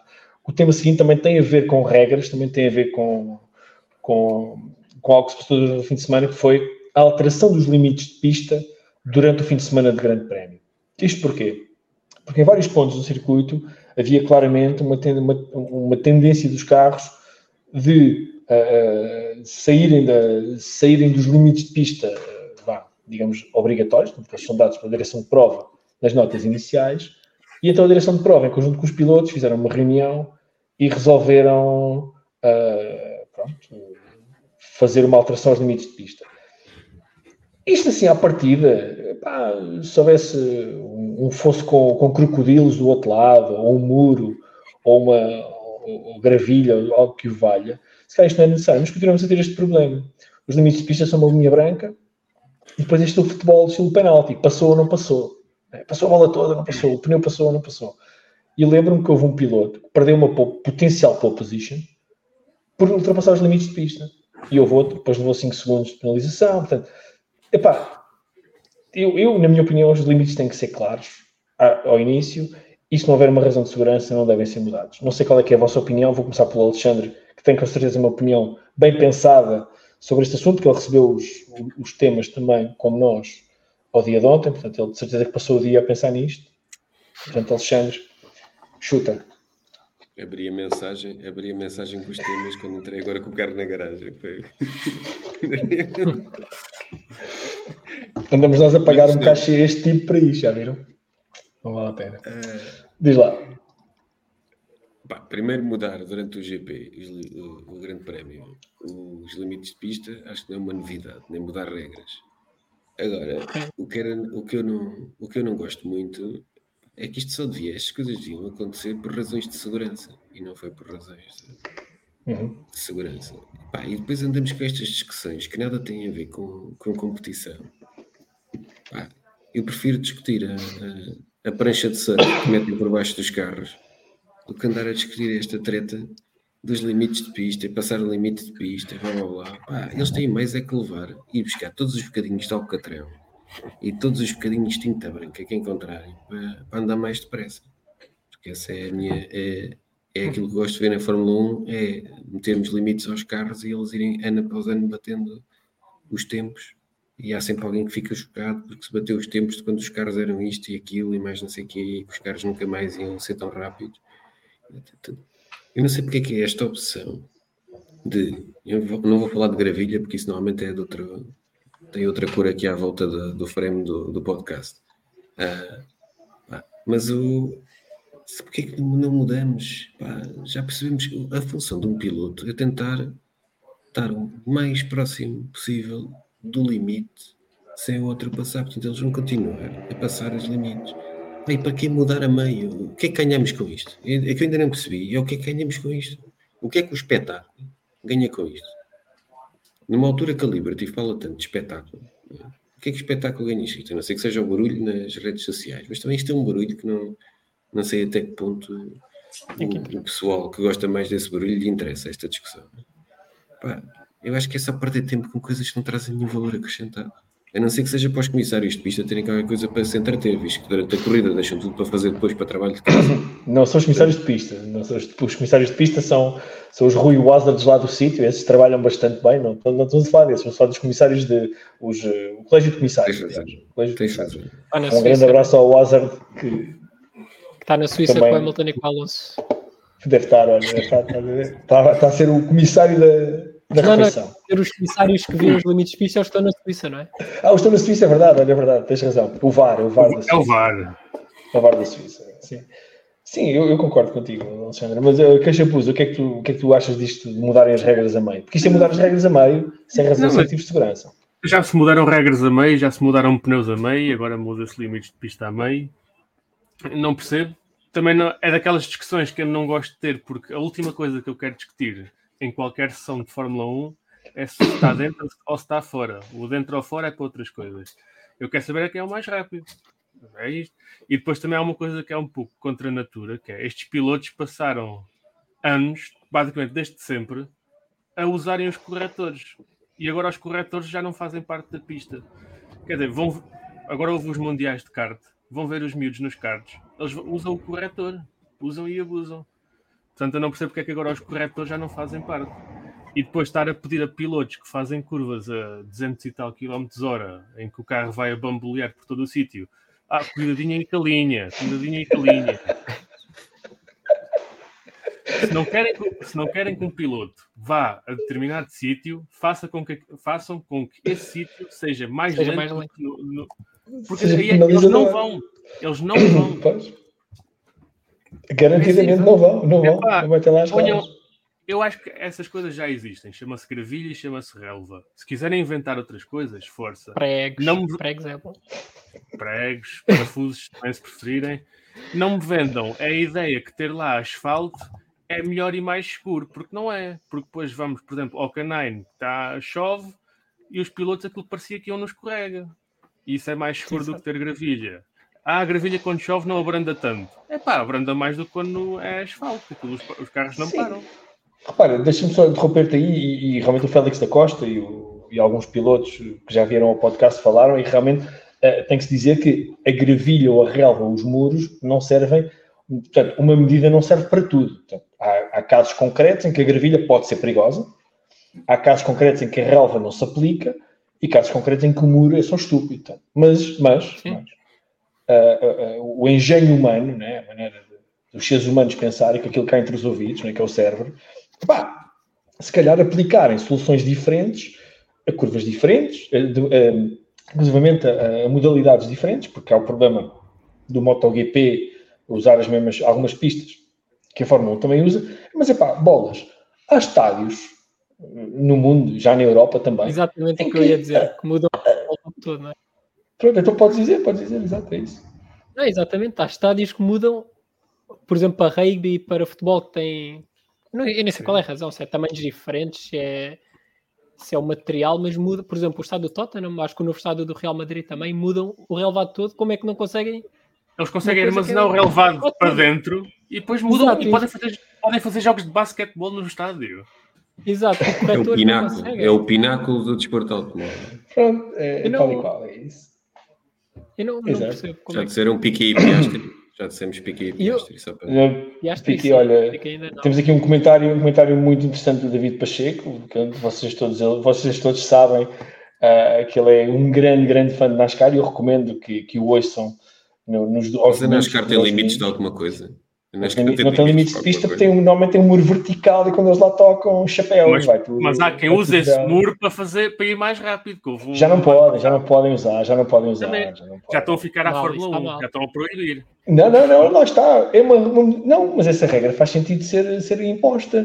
Portanto, estamos a falar do Ross Chastain, creio eu, acho que é o nome dele, David, corrija-me se eu estiver errado, que resolveu abraçar o muro e acelerar a fundo numa corrida para ganhar um lugar nos playoffs, que é o ano passado, há 2 anos, e ultrapassou o Danny Hamlin quase em cima da linha e acabou por se qualificar. Portanto, essa regra depois foi imposta, que eles não podem fazer aquilo, porque realmente é um safety hazard, não é? Aquilo, se depois a fazer aquilo, matas alguém, ou matas-te a ti mesmo.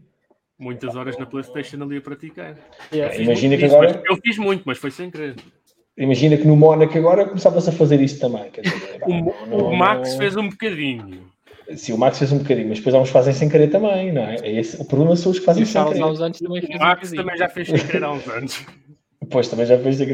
Não correu bem. João Pedro, já falaste um bocadinho sobre isto, sobre a mudança dos limites. Já falámos sobre o engenho humano e sobre a possibilidade que há de mudar os circuitos, mas...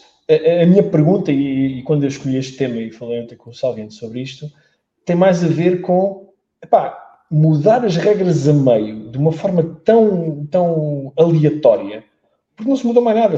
Há 2 semanas temos os problemas dos corretores do Qatar, não é? Qatar, que eram aquelas pirâmides de betão ou de cimento, ou raio que o parta, e agora, quer dizer, os carros, porque não fazer como a NASCAR, ou como a Fórmula Indy? Não há limites de pista, onde houver alcatrão, como disse o Alexandre, onde houver alcatrão, os carros podem andar. Sim. O que tem que fazer é tudo mais difícil, não é? Alguém já viu cá corridas da Indy aqui não, mas no Qatar? É Austin. Eu já vi. Mas já última, vi. A última... Curva 19. Aquela mini reta, aquilo não é uma reta, aquilo é uma curva longa, não é? Já se passam todos. Longa. Acho que é nessa curva, não é? Que eles já a dupla esquerda é tudo por fora. Eles fizeram uma alteração aí, que eles tinham o AstroTurf, portanto, aquela relva artificial que foi levantada muitas vezes até pela Fórmula 1, eles depois tiveram que fazer ali uma substituição diferente e fazer aqui um layout um bocadinho diferente. Mas pronto, mas isto a mim chateou-me à brava e não me agradou nada. Não gosto de mudança de regras por segurança. Ok, sim senhor. Não foi o que aconteceu no Qatar. No Qatar para mim foi incompetência. Mas pronto, sim, a minha opinião. Desta vez foi só estúpido. E mais uma vez, eu relembro, há um piloto que perdeu uma potencial pole position, não é? Ganhou a corrida na mesma, mas isso não vem ao caso. Porque passou para lá dos limites de pista. E toda a gente viu que ele passou dos limites de pista. Portanto, os limites de pista impostos pela direção da prova. Não sei se vocês têm mais alguma coisa a acrescentar a isto, a este tema. O que eu tenho a dizer só é que sim. A Fórmula 1 vai ter um problema porque o como é que ele chama-se? O Ben Sulaim Sulayem, presidente da FIA, disse que as pistas que tivessem problemas com limites de pista, se não resolvessem, iam ser retiradas do calendário, não é? Então vamos ficar sem corridas. Provavelmente só o Mónaco. Fica o Mónaco, Jeddah, Singapura e pouco mais. Vamos ter 3 corridas. E... Vamos ter um campeonato citadino. Sim, citadino. E Baku também. Sim, Baku, exatamente. Sim, e depois se passa, porque se sais da pista, provavelmente matas-te, não é? Não tens grande hipótese. Os acidentes só têm havido ultimamente. Spa, por acaso, é uma pista que eu gosto muito, mas que realmente, nos últimos anos, nos tem dado muito mais memórias. Algumas tragédias. Se há algumas tragédias, aí sim. Aí é onde eu traço o limite. Fator cagaço. É pá, sim, mas, quer dizer, quando as evidências nos dizem que um circuito se tornou demasiado arriscado para a prática comum de Fórmula 1, Fórmula 2, Fórmula 3, seja o que for, aí sim temos que pensar um bocadinho, temos que pensar se calhar temos que fazer alterações ou nos carros, ou no circuito, ou se calhar, eu não pinto agradeceria, não é? Nós expurgarmos Spa do calendário, acho que para ele ia ser uma grande notícia. Eu gosto de Spa particularmente, mas se calhar temos que dar uma palmatória que nos últimos anos têm sido bastante padrastos e madrastas para alguns pilotos, e isso também não quero ver, não é isso, não é para isso que eu vejo Fórmula 1, para ver pessoas a morrer e a ficarem em dificuldades. Podemos passar ao próximo tema, não sei se querem acrescentar aqui, nós temos o formato habitual do Vamos Falar de F1, temos um valor de produção altíssimo com o David Pacheco, mas temos um apresentador um bocadinho mais fraquinho. O próximo tema que nós escolhemos são algumas notícias que têm saído ultimamente, sobretudo no motorsport.com, sobre as mudanças que estão a ser faladas, e acho que são apenas falatório, não há nada de concreto em cima da mesa, sobre as mudanças no formato das corridas sprint, ou nos fins de semana sprint. Fala-se inclusivamente em que as corridas sprint deixem de contar para a pontuação do campeonato, quer de pilotos, quer de marcas, quer de construtores, que passa a ser um campeonato à parte, passa a ser o campeonato de sprint da Fórmula 1. Eu nem acredito usar estas palavras, porque isto a mim causa-me um engulho. Vocês não imaginam, eu sou um purista, sou um conservador, sou o gajo mais conservador aqui na Espanha, e não, para mim é não, eu sou estúpido. Mas digam-me vocês, vossa justiça, se é que leram alguma coisa sobre isso, se este tipo de alterações, como grelhas invertidas, prémios monetários, campeonatos à parte do campeonato normal para passar a ser um campeonato único, o que é que vocês acham disto? Fazer um brainstorming eu acho que é saudável, mas o que é que vocês acham destas ideias em concreto? Cachapuz, mas podes começar aqui. Também é um tema que mexe um bocado comigo. Eu não sou contra testarem-se coisas novas, desde que se teste com cabeça, haja uma lógica por trás. Portanto, eu não fui contra testar-se o formato de sprints. Portanto, já testou-se com um formato em que era a sprint definia o formato para a corrida principal, agora testou-se outro formato, e eu vou fazer aqui uma pergunta que as equipas têm feito muito à Andretti, e eu sei que vamos falar disso daqui a pouco, mas que se calhar também podiam fazer para a sprint, que é, as sprints estão a acrescentar alguma coisa? Eu acho que não. Eu acho que o Max tem uma declaração até bastante acertada, que ele diz, isto a sprint só estraga a corrida de mim, porque a gente já sabe o que é que vai acontecer. É um spoiler, basicamente. É um spoiler. Que valor é que as sprints estão a trazer aos fins de semana de Fórmula 1? É que eu não vejo ninguém a dizer, ei, pá, este fim de semana há sprint, bué da fixe, não é? Não, mas até ao contrário. Eu nunca vi ninguém na vida real, no dia-a-dia, ou nas redes sociais, a dizer, ei, para aí, o fim de semana passado foi aborrecido, mas olhem que este há sprint. Não, mas eu acho que há um caso, e agora não estou a ser irónico, eu acho que há um caso que é bom, que é para quem vai às corridas. Eu, o ano passado, fui à Áustria, quando foi o fim de semana de sprint, e gostei mais do que quando são, entre aspas, fim de semanas normais. Mas acho que para além de quem está nas corridas, porque tem mais sessões onde há corridas, não é? E agora até já há duas qualificações, por isso talvez até seja um pouco mais interessante, mas faz com que o fim de semana como um todo seja mais interessante. Mas depois, desculpa ter interrompido, continua, mas só ia dizer que concordo exatamente com o que tu dizes, que é quando estivermos aqui a falar e eu for ver o próximo grande prémio, quando se fosse México, já é isso. Outra vez é porque, às vezes é aquilo, por muito que eu gosto de fazer corridas, mas ver corridas, aqueles, há muita gente que é, aqueles time spots estão reservados para aquilo, não é? E aquilo bloqueia o fim de semana todo, às vezes a pessoa só pensa, outro fim de semana, que eu tenho sábado, uma hora, está bloqueada, outra no domingo, outra na sexta. Pá, às vezes, quando são duas, agora foi dois seguidos, já estava outra vez. Tipo, já... Tu nunca não, pensas por acaso... isso, tu pensas em como é que eu vou explicar em casa isto. Isso é o que tu pensas. Sim, mas é o que eu estou a dizer. Às vezes é inconveniente. Isso também não aconteceu. Não, mas... Sim, outra vez. Não, mas eu tive esse problema este fim de semana. Eu, quando disse à minha mulher, olha, vou ver, já o horário é mais tarde. Olha, vai ver agora a qualificação. Ela ficará para mim. Qualificação, sim, porque a corrida é logo às 11 da noite. Aqui foi às 10 da noite, aliás. Ela ficará para mim. Mas hoje é sábado, meu. Pois, a mim disseram na sexta. Não vamos ver um filme, não nada. E eu disse, pá, não, cara, hoje temos a... Pá, tenho a corrida, tenho que ver, exato, tenho que ver. Tenho uma obrigação de ver a corrida. Não, mas é pá, que é mesmo isso, não é? Até uma pessoa que não liga nenhuma à Fórmula 1, mas sabe quais são as rotinas, acha não é? Sabe, a minha avó perguntou isso na sexta-feira. A minha avó veio cá na sexta-feira passada e... A minha avó veio cá na sexta-feira passada e... Então, okay. Mas aquilo não é só no fim de semana. E eu a tentar explicar, tipo, não, este fim de semana é diferente, qualquer coisa assim. Porque até ela já sabe que à sexta-feira não é... Sim, mas João, em relação... Mas a gente... É aqui que eu traço o limite, desculpa. É aqui que eu traço o limite. Quando há a volta do Perdigão, já percebo que é estranho. Pá, vocês reparem que nós envolvemos as avós dos engenheiros neste podcast. Foi a avó do João Neto que tinha lá os supercomputadores na cave.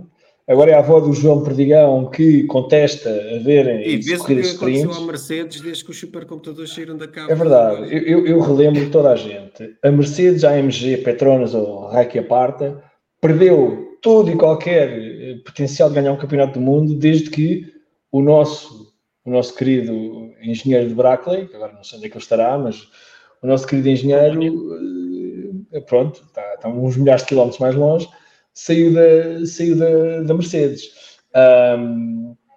Vamos só, antes de passar ao Alexandre, nós já percebi que estamos todos um bocadinho mais ou menos de acordo, mas eu queria ir um bocadinho mais a fundo às alternativas que nos dão. Há vários comentários sobre as sprints que o David vai passar aqui em rodapé, que eu gostava de ler. Temos o primeiro, que é do David Rosa, e já agora agradeço a todos os que estão a comentar, nós não conseguimos ir a todos, infelizmente, peço desculpa por isso. O David Rosa diz, não desgosto das sprints, apenas acho que estão a retirar tempo de desenvolvimento às equipas. Pois, este é um dos grandes problemas das afinações. Depois temos o José Santos, que diz que há muitos fãs novos que gostam do formato e da ideia que numa horinha vem uma corrida. Isto para a Liberty, que quer manter os fãs de Drive to Survive e afins do desporto, é importante. Sim, também faz algum sentido. Eu acho que vale... diz o Francisco Marinho, peço desculpa. Eu acho que vale a pena as sprints, mas acho que o número é exagerado. Se fosse como o ano passado só 3, estava top. Bom, posto estes 3 comentários, vamos um bocadinho mais a fundo. Por exemplo, se vos sugerissem assim, pá, vamos ter uma sprint com grelhas invertidas. Eu, depois de me passar à apoplexia, não é? Depois de conseguir voltar a respirar, eu conseguiria reagir. Mas espera aí, João, diz lá, gostavas? Neste momento, qualquer coisa que seja diferente, se eles querem testar algo diferente, que seja tudo diferente, não sei. Que é aquilo que o Pedro estava a dizer, que o Max disse. Sim. Que aquilo é só um spoiler da corrida. Se querem fazer algo diferente, metam aquilo tudo virado ao contrário. Pá, até podiam trocar os carros. O Max ia no Williams e o... Ia dizer o Latifi, coitado.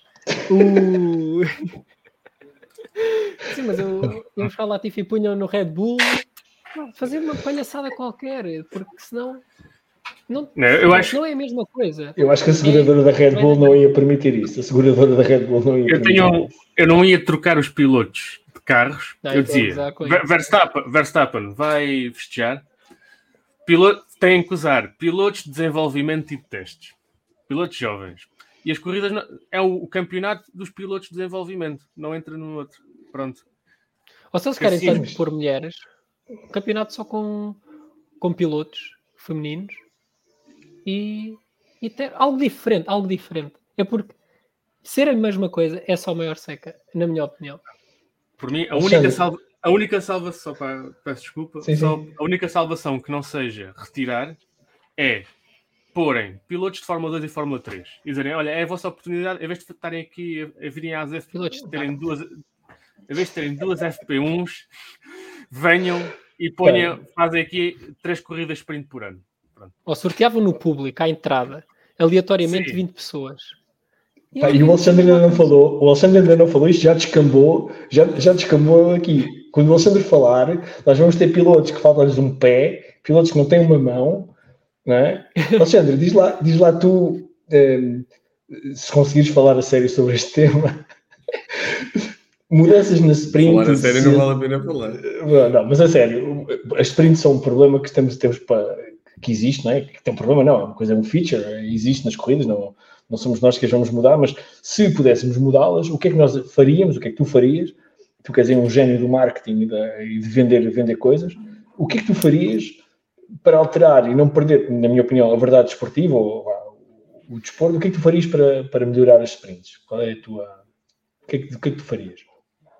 As sprints atualmente fazem brincar da piada, da analogia do marido chegar a casa e diz à esposa que o sexo está muito menor, que tem que mudar qualquer coisa, e ela muda a cor dos lençóis.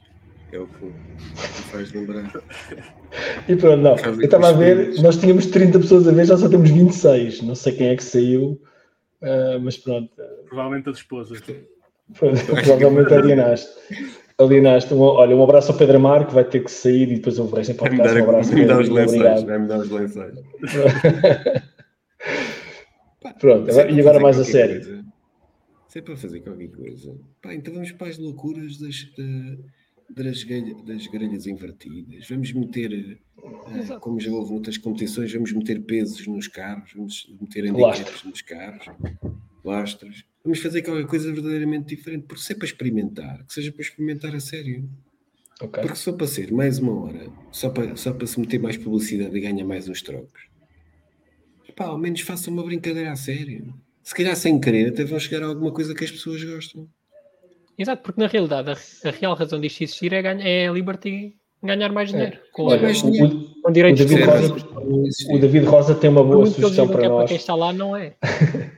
O David Rosa tem mais uma sugestão para nós e diz o David Rosa, então, eu trocava os pneus ao Max, a chuva vai de slicks e a ser com pneus de chuva. Mesmo assim não sei se equilibra. Pois eu não sei se ele não ganha mais. Mas o homem já teve uma corrida este ano em que o carro supostamente aquecia, ganhou por quê? Por 10 segundos ou 12, não é? Agora era os travões, ganhou por 4. Pá, não sei, se tirarem as rodas, se calhar o gajo ainda ganha. A cada vitória do Max, ele perdia uma peça do carro. Tira a árvore... No DTM já houve essa lógica, quando tu ganhavas, metias lastro. Levavas peso. Sim, o DTM tirar o lastro outra vez. E o ETC, portanto, várias provas com isso. Olha, diz o Brodemir, mesmo assim, houve um ano em que os Mercedes limpavam tipo os 6 primeiros lugares mesmo com o lastro. É preciso sim, na boa, na boa. Olha, diz o Brodemir, sprints com grande divertida e de marcha atrás para o Max não estranhar e continuar a não ter ninguém à frente. E na Holanda havia corridas de marcha atrás com aqueles davam com cachaça BT, portanto. É verdade.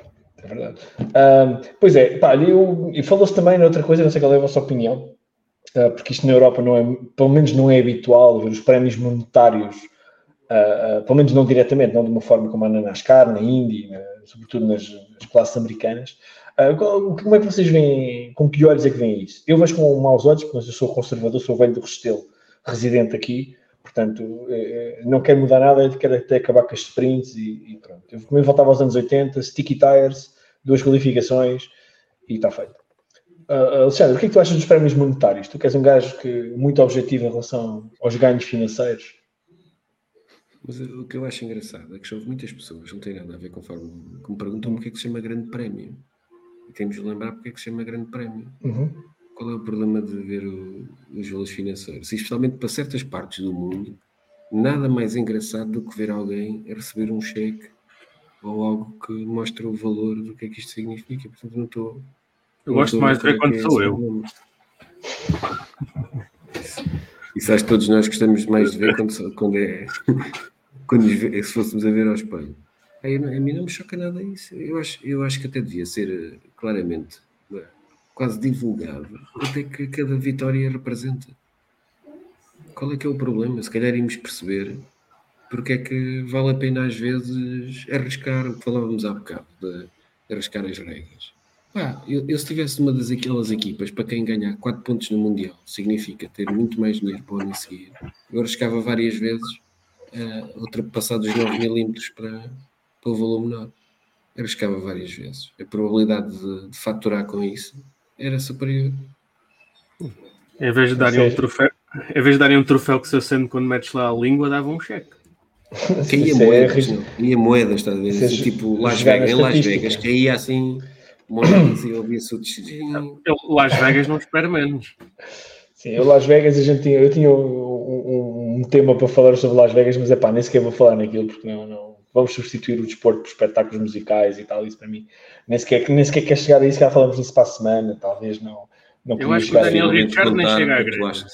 Ele vai finalmente contar que atuou durante anos no Caesars Palace. Tinha lá uma hora. Uma residência, como se diz, uma residency no Caesars Palace. Pois olha, eu acho que a melhor mudança que podiam fazer às sprints era acabar com elas. Portanto, era assim mesmo, gostava-se o mal pela raiz e não voltávamos a falar disto tão cedo. Epá, grandes invertidas não, lastros não, prémios financeiros não, pá, não, o campeonato à tarde muito menos, não, na minha opinião. A minha ideia dos pilotos de desenvolvimento é sério. Eu quero que eles tirem aquilo do campeonato a sério. E assim aproveitam e dão mais tempo aos pilotos de desenvolvimento. Mas tu já viste uma coisa, o Danny Ricciardo tinha sido um piloto de desenvolvimento. Não, tem que se pôr. O Mick Schumacher era um piloto de desenvolvimento. Não, se há as regras como para as FPs que eles têm que dar aos jovens, tem que ter... O Alonso, que há uns anos, era um piloto jovem. Portanto, Não, ele é jovem, mas é um bicampeão do mundo com 300 e tal corridas e de repente, a gente tem aqui um rookie, estás a ver? Temos aqui um rookie para correr, nada contra, o Alonso ao volante é uma coisa digna de se ver agora. Pá, a Williams vai estar a convidar o Roy Nissany, que é um gajo quase com 30 anos. Sim, está bem, mas aí o Roy Nissany, talento bom. É um veterano da Fórmula 2. É um veterano da Fórmula 2, exatamente. Eu também conheci alguns gajos na universidade que estavam lá há 12 e 13 anos, não é? Portanto, também são veteranos daquilo e não passam dali. Eu tenho muitas dúvidas que essa ideia funcionasse, porque... Os custos iam subir. Não só os custos iam subir, não sei se as seguradoras também aprovariam isso. Não, mas o João Perdigão há bocado falou ali num aspecto que eu, e este fim de semana, por acaso... Foi sem querer, mas vi a primeira corrida da F1 Academy. Acho que foi a primeira que teve transmissão também. Foi a primeira que teve transmissão, creio eu. Foi a Joana, a filha do Roberto Moreno, que comentou na Sport TV. Acho que foi muito bom. Eu, pelo menos, gostei muito de ouvir. Não me recordo agora da outra senhora que estava com ela, que é a Angelina. Se não me falha o nome. Peço desculpa se estou errado. Mas as corridas, é a mesma coisa, para mim é a mesma coisa que os outros carros, aquilo não presta para nada, aqueles carros são lentos, são pequenos, vocês já conhecem a minha opinião sobre isto. Eu acho que o desporto automóvel é o grande equalizador entre os géneros. Eu não tenho motivos para acreditar que uma jovem rapariga, uma jovem senhora, dadas as verdadeiras oportunidades que são dadas aos rapazes desde crianças, de andar de kart, e que o kart também é para as meninas, não é só para os meninos, pá, nada me diz que não têm tanto ou mais talento, tanto ou mais possibilidade de chegar à Fórmula 1. Nós temos um desporto altamente sexista na sua base, na minha opinião. Na sua base, tudo bem, agora há miúdas a concorrer e raparigas e jovens mulheres. Pá, mas há muito trabalho a fazer, não é? Quer dizer, há muita coisa a recuperar, são dezenas, são décadas de desinvestimento e não só, e de alguma... Eu não percebo, quer dizer, a Jamie Chadwick ganha 3 vezes, não é? Com aquele campeonato que havia, agora falha-me o nome. A W Series. Quer dizer, e não há um caramelo de um patrocinador, uma porra de uma Amazon, quer dizer, aqueles progressistas todos. Tu disseste ganhar. Não tinha ganho. Limpar o chão várias vezes em certas corridas. Sim, varreu o chão das adversárias. Sim, mais que o Max. Muito mais dominador que o Max. Portanto, uma rapariga cheia de talento, uma jovem mulher cheia de talento, até me provarem o contrário. Quer dizer, não há uma Google, uma Oracle, uma porra qualquer de um patrocinador que diga assim, não, vamos dar uma oportunidade a esta miúda na Fórmula 3. E vamos ver, qual Google não engana, o cronómetro não engana. O cronómetro não engana. É nessa coisa, é a única coisa que se acerta com o Toto Wolff, que sai da boca do Toto Wolff. Pá, nada me garante que aquela miúda não é tão boa ou melhor do que a maior parte dos que lá estão. E irrita-me este facto de uma mulher, uma rapariga, para chegar a um desporto, neste caso me falo de desporto automóvel, tem que ser excelente, enquanto um homem basta-lhe ser medíocre. Medíocre, quando eu digo medíocre, não é? O que é que eu digo que chega à Fórmula 1, não me lixe? Não, estou a dizer em termos de porque é que não há nenhuma mulher na Fórmula 1. Tá, mas também não digas que os medíocres chegam à Fórmula 1. Sim, mas tu queres-me dizer que nos últimos 10, 15, 20 anos não havia a possibilidade de haver uma mulher mais rápida que o Latifi, que o Logan Sargeant, que outros, acho que os Magnussens. Acho não que sei. Pelo menos devia haver, algumas deviam ter chegado à antiga Fórmula 3000 e à Fórmula Exatamente. 2. Totalmente de acordo. Mas também para ter Giovanni Zamatis na Fórmula 1. De acordo, completamente de acordo. Só tira... Só dá a cabo do mérito das outras. Claramente, mas repara, eu aplico a medida a todos, aos géneros, para mim as medidas são iguais. Eu não quero saber qual foi o cromossoma com que tu nasceste. És rápido ou rápida, com o capacete posto. Oh meu amigo, eu não quero saber de onde é que tu vieste, nem com o que é que tu nasceste. Eu não quero saber, eu quero saber que é te ver andar depressa. Muito depressa. E quanto mais depressa andares, melhor. É, pá, é uma mas mulher. Mas que nasceu a andar na Fórmula 3. Foi na Fórmula Regional, que é a antiga 3 europeia. Mas sim, foi mas com... foi quase um favor que te fizeram. Sim, porque foi a Rodin, que é uma empresa da Nova Zelândia, que pagou um carro extra à Prema, uma coisa assim. Portanto, ela estava na Prema, mas não estava bem na Prema. Não tinha bem... mas eu acho que esta Fórmula Academy, para não cair no erro da W Series... Eu acho que devia de haver, como eles têm na América, a Road to Indy, em que quem ganha o campeonato tem uma bolsa para saltar para o seguinte. Isto, inclusive, é para saltar para indicar. Porque sem isso, vai haver sempre um problema, porque coisas como a W Series e agora a Fórmula Academy são boas para dois fatores. Primeiro, dar um palco a estas raparigas e, assim, poder atrair mais raparigas para o desporto. Porque um dos fatores de termos essencialmente homens na Fórmula 1 é porque simplesmente há mais homens do que raparigas a competir nos karts. E outro fator é para mostrar a patrocinadores que há raparigas com talento para, basicamente, lhes dar o outro fator que falta, que é as raparigas, que as poucas que existem, não têm essas oportunidades, não têm patrocínios. Mas... acho que a Fórmula 1, já que com a Fórmula Academy as equipas estão envolvidas e, por exemplo, foi agora anunciado uma delas que vai para a academia da McLaren, porque as equipas vão ter o nome das equipas de Fórmula 1, devia também haver um programa em que basicamente diziam: tu és a campeã, está aqui esta bolsa, vais saltar para a Fórmula Regional ou Fórmula 3...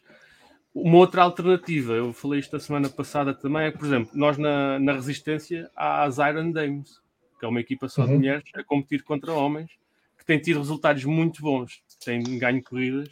Foi lá também que saiu a Doriane Pan, que, para quem não conhece, é uma piloto excepcional. Por que não havia a Fórmula Academy ou o quê? E depois haver uma equipa em que está lá reservado para a campeã e vice-campeã. Sim, mas lá está.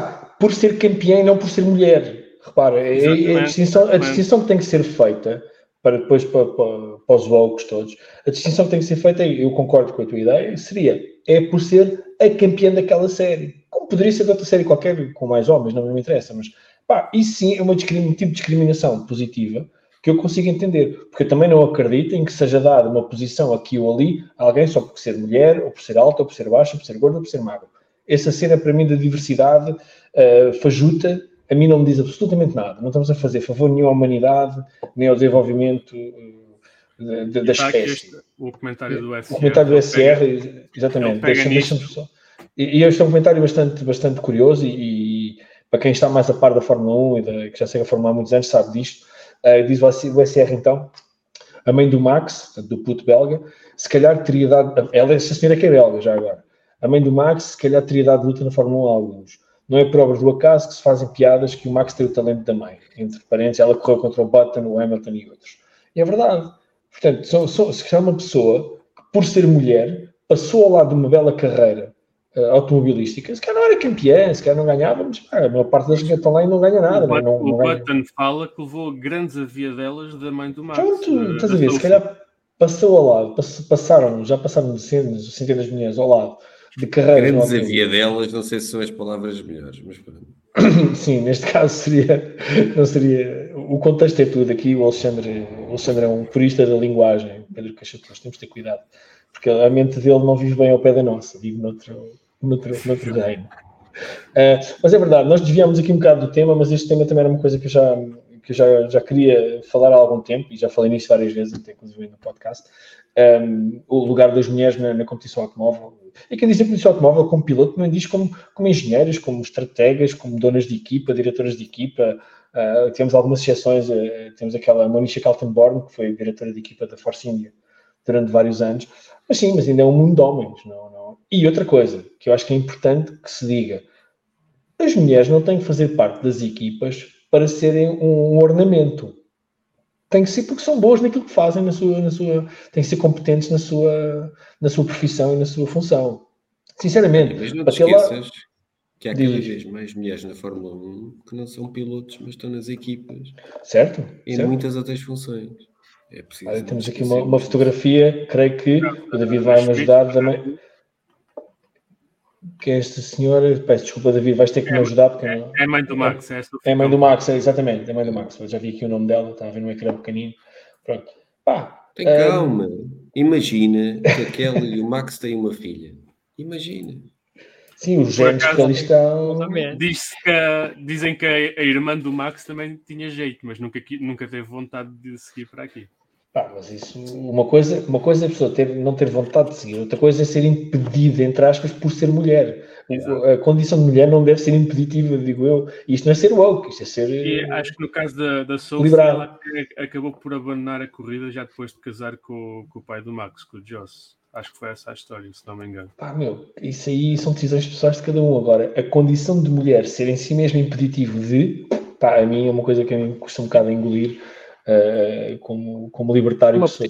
E a do Max pode correr bem, tem os genes dele, os genes do avô. Exatamente. Já viste?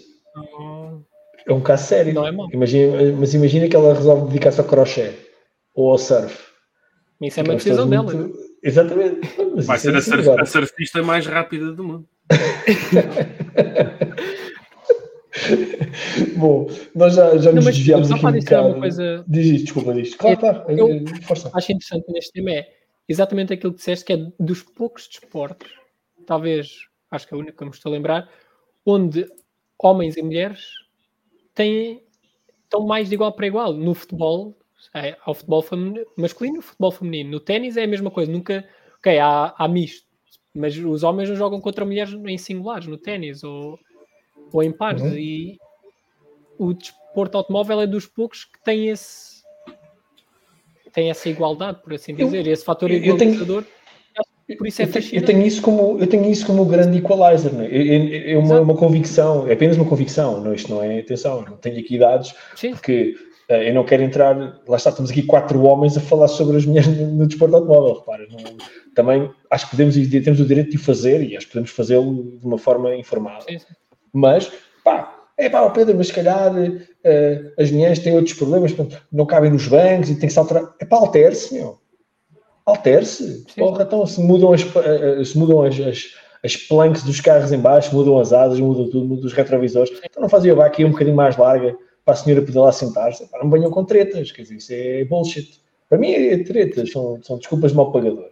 Agora, eu quando chegar o dia em que realmente haja uma diversidade de género na Fórmula 1, sobretudo na Fórmula 1, e que se veja, realmente, olha, as senhoras, por serem senhoras, não conseguem ser tão rápidas. Espero que seja daqui a muitos anos. Se calhar eu meto a viola no saco e paro de ser fã desta ideia. Mas até lá, nada me garante, nada me diz que ter um... Lá está, não por serem mulheres, mas por serem pilotos talentosos e pilotos rápidos. Não quer cá... Lá está, ter uma mulher só para enfeitar uma grelha, sinceramente... Não, talvez não falo só de pilotos, aliás, há um podcast sobre as mulheres no desporto automóvel que mostra exatamente que há cada vez mais mulheres no ainda bem, é progresso. E não chegaram lá por ser mulheres. Ou se calhar até podem ter tido uma primeira oportunidade para ser, mas de certeza que ninguém sobrevive. Mas não continua lá. Que já lá teve, que não sobrevive só por ser mulher. Sim, certeza. O fake it till you make it não dá na Fórmula 1, não funciona. Ou és bom no YouTube, não tem quase lado nenhum. Sim, mas hoje em dia ainda vai funcionar, não vai funcionar, mas sobretudo... Há ilhas de arquipélagos portugueses também. No setor público ainda consegues fazer isso. No setor privado é que não, mas tu trabalhas no setor privado. Não sabia que era para falar de fantasia. Fantasia não conta. Pronto, nós desviámos aqui um bocado do assunto, mas também lá está. Nós, o formato hoje também é muito, bastante diferente do habitual, sem os separadores e sem o nosso chefe. O STM chegou agora. O STM é um regular, pá. O STM, boa noite, STM. E obrigado a todos os que estão a fazer comentários no chat. Nós não conseguimos ir a todos porque pá, não, a conversa depois também não flui. O STM chegou agora ao hotel com o Guilherme Nunes. Só agora.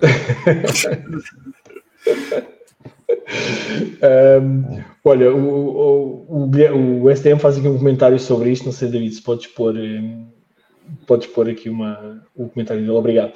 Aqui diz o STM, o problema das mulheres não tem a ver com velocidade. Basta ver a forma como andam em Lisboa. O problema tem a ver com a largura das pistas, porque não dava para fazer caixas de partida tão grandes. Bom, esse aqui é um comentário a brincar, portanto não mandem agora para aqui e-mails com hate isso é apenas uma provocação. Mas é verdade, a condição de mulher, não, para mim, na minha opinião, e com isto me fico, não deve ser impeditiva, para chegar a lado nenhum da vida, mas na Fórmula 1 e no desporto automóvel, que é uma coisa que eu bastante aprecio, é uma coisa que eu gostava de ver, ainda em vida. Vamos passar ao tema seguinte. Nós hoje temos mais dois temas para falar esta noite, que é, e eu acho que este é bastante sumarento, e talvez aqui o Alexandre tenha alguma opinião mais bem formada do que a minha, que tem a ver com a Andretti. A Andretti parece aquela árvore de frutos que não para de dar frutos, meu. Isto é um folhetim, é uma telenovela nem mexicana, nem venezuelana, isto é uma mistura da América Latina. E não venham com hate, isto não é um comentário xenófobo. A Andretti, então, parece que a Fórmula 1, sim senhor, ok, nós aceitamos a vossa vontade de entrar na Fórmula 1, mas agora têm que ir convencer a Liberty a entrar. Epá, e parece que há manobras de bastidores, portanto já não tem motor, né? Pelos vistos a Alpine, a Renault, a Dacia, o Carré, como é que eles se chamam, Viry Châtillon, já não vão ser os fornecedores de motor desta Andretti Cadillac, ou Grupo Chrysler, Grupo GM, desculpem, e parece inclusive que alguém já perguntou à GM se vocês não apoiam outra equipa que não seja a Andretti, tem mesmo que ser a Andretti. Isto é no mínimo caricato, quer dizer, temos um dos nomes mais conhecidos do desporto automóvel, pelo menos não em palmarés, mas em fama e em currículo. E de repente temos esta situação completamente inusitada em que parece que os fãs todos, e eu creio que é geral, não me lembro de ver ninguém a dizer que 22 carros é muito, sobretudo da minha geração, e de repente temos este imbróglio monumental em que a Andretti se vê metida. Há quem diga que são motivos pessoais contra o Michael Andretti, não percebo porquê. Não sei, o que é que vos apraz dizer sobre isto? Eu nem sei muito bem por onde começar a fazer perguntas sobre isto, mas João Pedro, o que é que tu achas sobre este assunto? É um bocado estranho, no mínimo, não é? Porque eu não, como disseste, eu também ainda não percebi. Ok, sem ser a parte monetária, essa parte eu percebo porque é que as equipas não quereriam mais equipas. Além disso, aquilo que estavas a dizer, perguntarem à GM se não queria apoiar outra equipa, eu quando li isso pela primeira vez achei isso aquilo muito estranho, porque não me faz qualquer sentido. Uma coisa é, ok, nós não queremos mais equipas, não é mais equipas, não é, ok, é ninguém, não é, não quero apoiar outra equipa.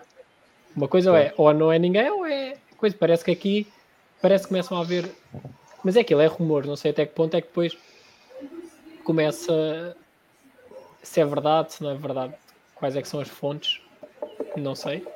Também não prestei mega atenção a estes rumores, porque honestamente não sou grande fã de revistas cor-de-rosa, mas não sei, é como está a dizer, não sei se a fonte é fiável, se não é fiável, se foi inventado numa conversa entre amigos, mas é estranho, se realmente for verdade, parece começarem a haver causas mais pessoais, não é? E propriamente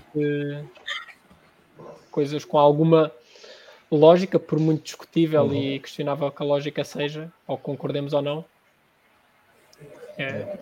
é no mínimo estranho. É no mínimo estranho. Deixa-me só rematar o assunto anterior. Eu ia pedir ao David para pôr o comentário anterior, não este, mas o anterior do STM, só para rematar o assunto das senhoras e o desporto automóvel. Diz o STM, obviamente disse no comentário anterior, que era só uma piada, o comentário anterior, não é fácil, não é difícil de adivinhar. Diz o STM agora que, Pedro, é muito fácil, assim que haja dinheiro envolvido ou a ganhar em ter uma mulher em pista, é garantido que entra logo para um carro e bater-se com qualquer um. Isto é verdade. Mas é verdade para qualquer um, é verdade para qualquer piloto. Se vier um piloto de uma nacionalidade que traga montanhas de dinheiro para a Fórmula 1, ele vem na condição de piloto dessa nacionalidade. Com as mulheres não é diferente. Agora, a Fórmula 1, o cronómetro não mente. No desporto, o cronómetro não mente. E continuo a achar muito estranho a Jamie Chadwick, como diz o Alexandre, varreu as adversárias todas durante 3 anos seguidos. Epá, não ter tido uma hipótese. É Jamie Chadwick, disse bem. Não ter tido uma hipótese genuína, verdadeira. Pronto, com isto quero rematar esse assunto, porque já falámos nele várias vezes e vamos voltar a falar, sobretudo se depender de mim, vamos falar mais vezes disto. Voltando à Andretti, pelos vistos eu e o João estamos no mesmo comprimento de onda. Pedro Cachapuz, onde é que tu ficas nesta equação? Olhas para isto e... Eu fico no único lado que se pode estar, que é no lado da Andretti, porque eu não percebo isto se é algo pessoal, não sei o que é que o Michael Andretti fez a alguém, ou então é pura ganância, porque eu não percebo os argumentos que são apresentados.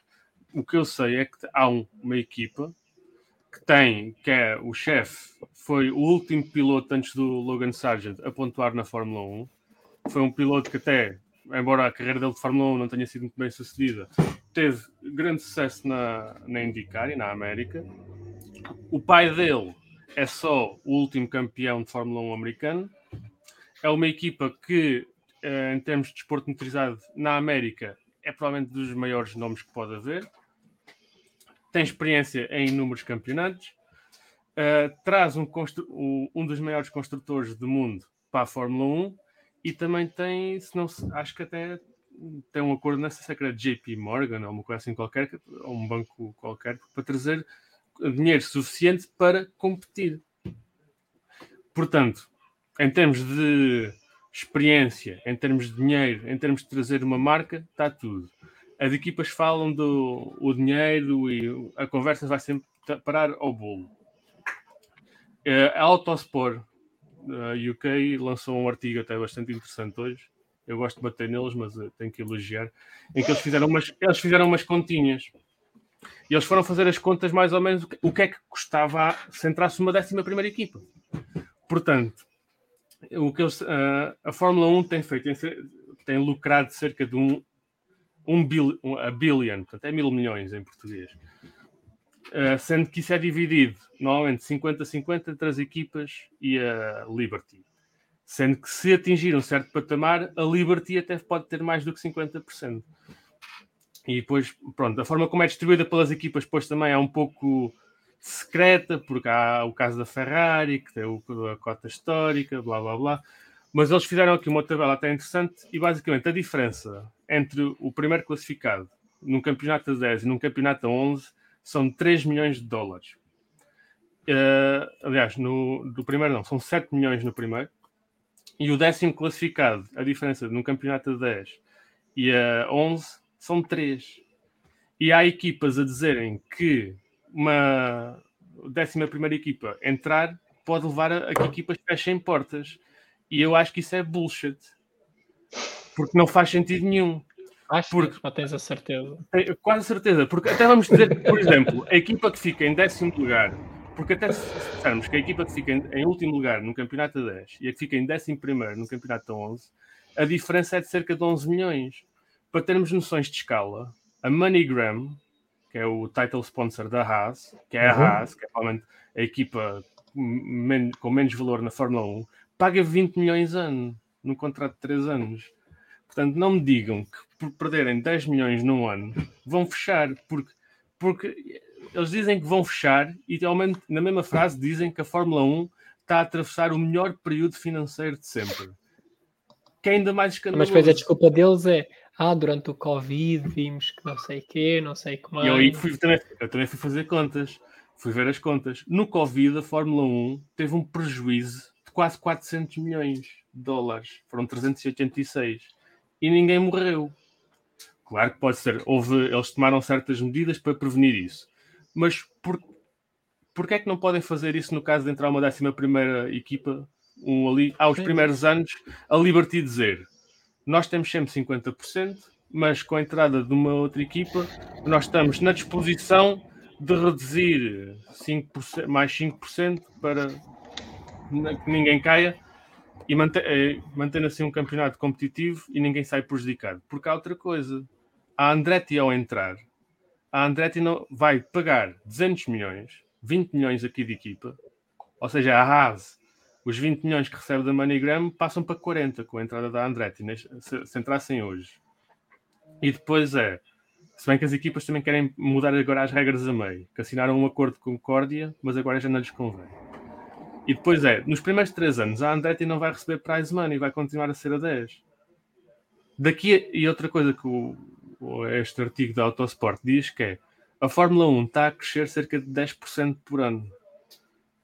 Em termos de faturação. Ou seja, se a Andretti entrasse hoje, as equipas recebiam de imediato 20 milhões cada uma e só começavam a dividir o bolo daqui por 3 anos, ou seja, numa altura em que, assumindo que é um crescimento contínuo, já teriam a Fórmula 1 já lucraria, em vez de 1.000 milhões, seria 1.3, 1.5 mil milhões. Isto nunca tendo em conta que a entrada da Andretti até pode ajudar a crescer a Fórmula 1 ainda mais no mercado americano, porque é um nome, tem renome na América. Portanto, expliquem-me, mas a sério, sem introduzir, qual é que são as reais razões, porque as que me são apresentadas eu não acredito. O caso do Gunther Steiner é ainda mais escandaloso porque ele, quando entrou, e o Sérgio Veiga falou nisto na Sport TV, ele, quando entrou, ele era o chefe da 11ª equipa. Em 2016, houve 11 equipas. Ninguém morreu. E eu acho que agora estamos melhor do que estávamos em 2016 financeiramente. Pelo menos é o que me venda. Portanto, eu não Pedro Cachapuz, antes do Alexandre te explicar as verdadeiras razões, porque o Alexandre sabe isto de certeza absoluta, há aqui um comentário do SDM que é uma viagem no tempo, para mim e para ele também, não sei se o Alexandre se lembra disto ou não, que diz, e é dirigido a ti, Pedro, que diz a Cachapuz, tu não és do tempo do sítio do Pica-Pau Amarelo. Parênteses, é uma série brasileira que passava... Eu sei. Sabes qual é? Pronto, ok. Para quem não sabe, olha, Google it, porque era uma série muito, muito gira, que passava nas tardes, os desenhos animados da tarde. E diz também, ninguém quer largar a galinha dos ovos de ouro, mais depressa a matam para cães do que partilhou os ovos. Sim, mas isto é verdade, a ganância é um fenómeno humano em qualquer lado da vida. Mas é para isso que o Alexandre quer aqui está, e que a quem a gente paga um cachê volumoso, apesar de ele chegar tarde, o Alexandre agora, Pedro Cachapuz, vai-te explicar as verdadeiras razões da Andretti ser tão maltratada pela Liberty. E também pela FIA, aparentemente, ainda que seja por portas travessas. Alexandre Carneiro, explica-me lá, então, as razões que ninguém quer dizer. Eu só acho que este tema, sempre falamos deste tema, eu digo sempre a mesma coisa. Há uma coisa que é chata e costuma-se dizer a brincar, que é cavalos no motor e dinheiro no banco nunca são mais, não é? E isto, basicamente, o que manda neste assunto é os euros. E eu, se fosse CEO da Liberty, ou da parte da Liberty na Fórmula 1, fazia exatamente a mesma coisa. Não sei se ia falar com o construtor ou não, mas ia fazer todos os possíveis para trazer o máximo de dinheiro possível e ter o mínimo de custos possíveis. Portanto, o que eles estão a tentar a fazer é tentar o máximo de alavancagem para estarem na parte de cima da negociação. E, portanto, se ele foi falar ou não, é-me indiferente. Enquanto eles não estiverem plenamente convencidos que conseguiram sacar o máximo possível a Andretti ou quem quer que seja esteja para entrar, depois ultrapassados os temas, não há desculpas para não entrarem em termos técnicos, em termos de histórico das pessoas. Pratico já que se houvesse alguém com 10 vezes o dinheiro da Andretti suposto a pagar, o histórico da equipa também não ia interessar para nada, era igual ao livro. era igual ao litro, entrava já amanhã e arranjava-se já uma forma porque é que era justificável eles entrarem. Portanto, já só andarem a ganhar tempo para ter o máximo de alavancagem na negociação. E é óbvio que na Andretti deve ter pessoas lá que também não são estúpidos a não fazer exatamente o contrário, que é não fazer um bocado do jogo da espera e não querer pagar mais do que é necessário. Agora, tal como tanto o Perdigão como o Cachapuz disseram, eu já ando farto de ouvir que isto cresce não sei quantos % ao ano, dá montes de dinheiro, continua a haver muito espaço livre nos carros e eu não me convenço aquela que são os outros que estão a pagar mais pelo espaço que já ocupam, não me convence isso. Mais uma vez, ninguém deita dinheiro por fora, ninguém recusa dinheiro. Portanto, vejo muito espaço livre para estarem a ser tão esquisitos. Isto vai ter que torcer em algum lado, porque a Liberty já fez as contas e sabe que vai ganhar mais dinheiro. Agora a questão é, qual é que é o ponto em que alguém vai dizer assim, ok, pronto, já chega, deixem-nos lá pagar, vamos meter isto em caixa e não esquecer o assunto. Ou então, há outro player que a gente não sabe aqui, que também estão à espera de haver para aumentar a parada. Mas não estamos a ver dos outros que apareciam, mais ninguém a chegar-se à frente. Este assunto devia ter assim um contador com euros, umas barras, não é? E conforme os meses iam avançando, iam subindo as barras. E depois há de alguém ter uma curva, uma zona de negociação, em que quando entrar dentro daquela zona, está ok, fecha. Então, mas espera lá, então, mas se estes gajos, o advogado do diabo agora. Deixa-me só ter o apoio da GP Morgan. Se o apoio da GP Morgan fosse bom, eles tinham descoberto que os outros todos iam à falência aqui há uns anos. Mas... não há desculpas, não há nenhuma desculpa razoável para não deixarem os outros senhores entrar. Sem ser, eu quero mais euros e enquanto eu sentir que há lá mais leite por baixo da teta, eu vou continuar a cegar. Tu achas que resume-se a isso? Nem o longo prazo ou médio prazo de ganhos que aí vêm faz estas pessoas que estão envolvidas nisto mudar de opinião. Ou seja, isto agora se calhar, mas eu vou ganhar ali à frente, vou fazer esta cedência agora, para depois ir buscar mais à frente um saco cheio de dinheiro. Portanto, o pote dourado, o pote com ouro está ali mais à frente. Nem isso faz, portanto, tem que ser um ganho imediato, na tua opinião? Claro. Não há visão futura, não há visão de ganhos futuros. Eu aborreço-me sempre um bocadinho quando as pessoas estão sempre a gritar para toda a gente ouvir que aquilo vale muito dinheiro. Porque quando vale mesmo muito dinheiro, não é preciso andar sempre a gritar. O gajo que é mesmo honesto não precisa de andar a gritar no meio da praça da vila a dizer que é honesto. E estes gajos andam sempre a gritar que isto cresce não sei quanto e vale não sei quanto, e depois fazem acordos com eles próprios para corridas, valem não sei quanto. Formidável. Isto faz-me lembrar os clubes de futebol em português que valorizam eles próprios a própria marca. Quanto é que vale a própria marca para meter nas contas? Também faziam isso até há bem pouco tempo. Era quanto é que é preciso para equilibrar as contas? Então a marca do Clube X agora passa a valer 80 milhões de euros. Pronto, e o balanço já dá certo à conta daquilo. Isto é só dinheiro. Quando eles acharem que por baixo já não há mais leite, há um assunto fechado. Enquanto acharem que sim.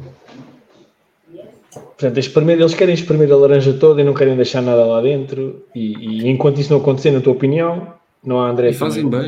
Eu fazia o mesmo.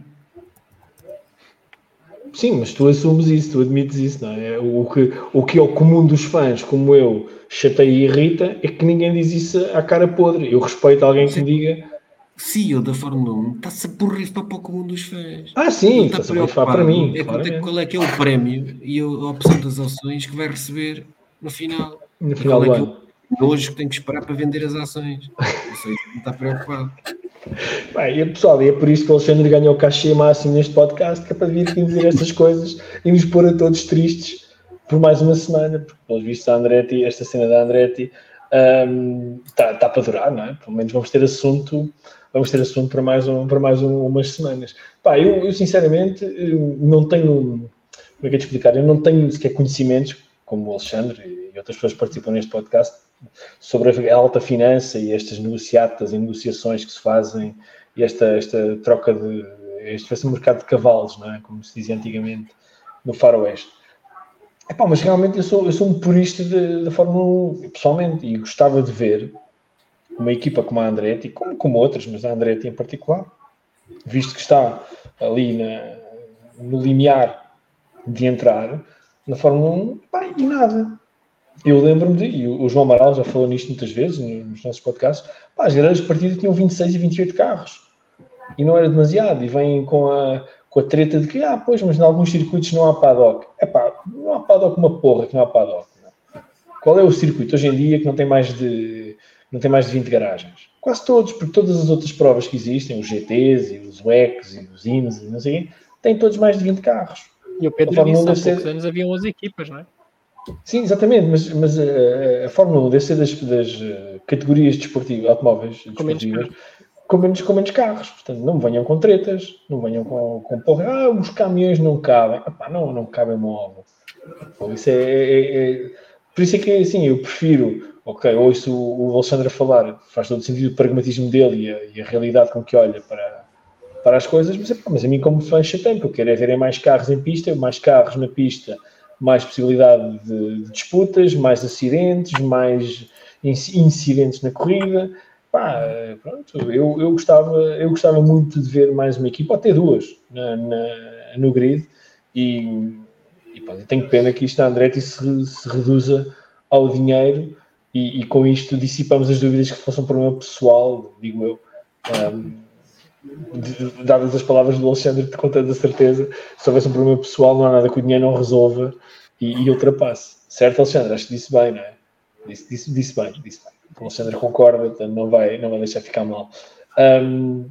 Por falar agora em Alexandre e passando ao próximo tema, não é bem um tema, isto é uma interjeição que eu vou fazer aqui porque tem a ver com o Alexandre e nós já falámos nisto, eu e ele já falámos nisto várias vezes. Não sei se vocês sabem, os adeptos da Fórmula 1 mais jovens, há um documentário que está prestes a sair, mas que está com alguns problemas de ser lançado. São problemas logísticos, creio eu, que é um documentário sobre a melhor equipa de Fórmula 1 alguma vez criada, chamada Andrea Moda, ali nos anos 90. Não, a sério, porque entrevistaram para esse documentário, inclusive. Eu falo nisto porque o Alexandre gosta muito de equipas pequenas e das aquelas equipas estilo Escat nos anos 70, mas que a Escat ganhou corridas.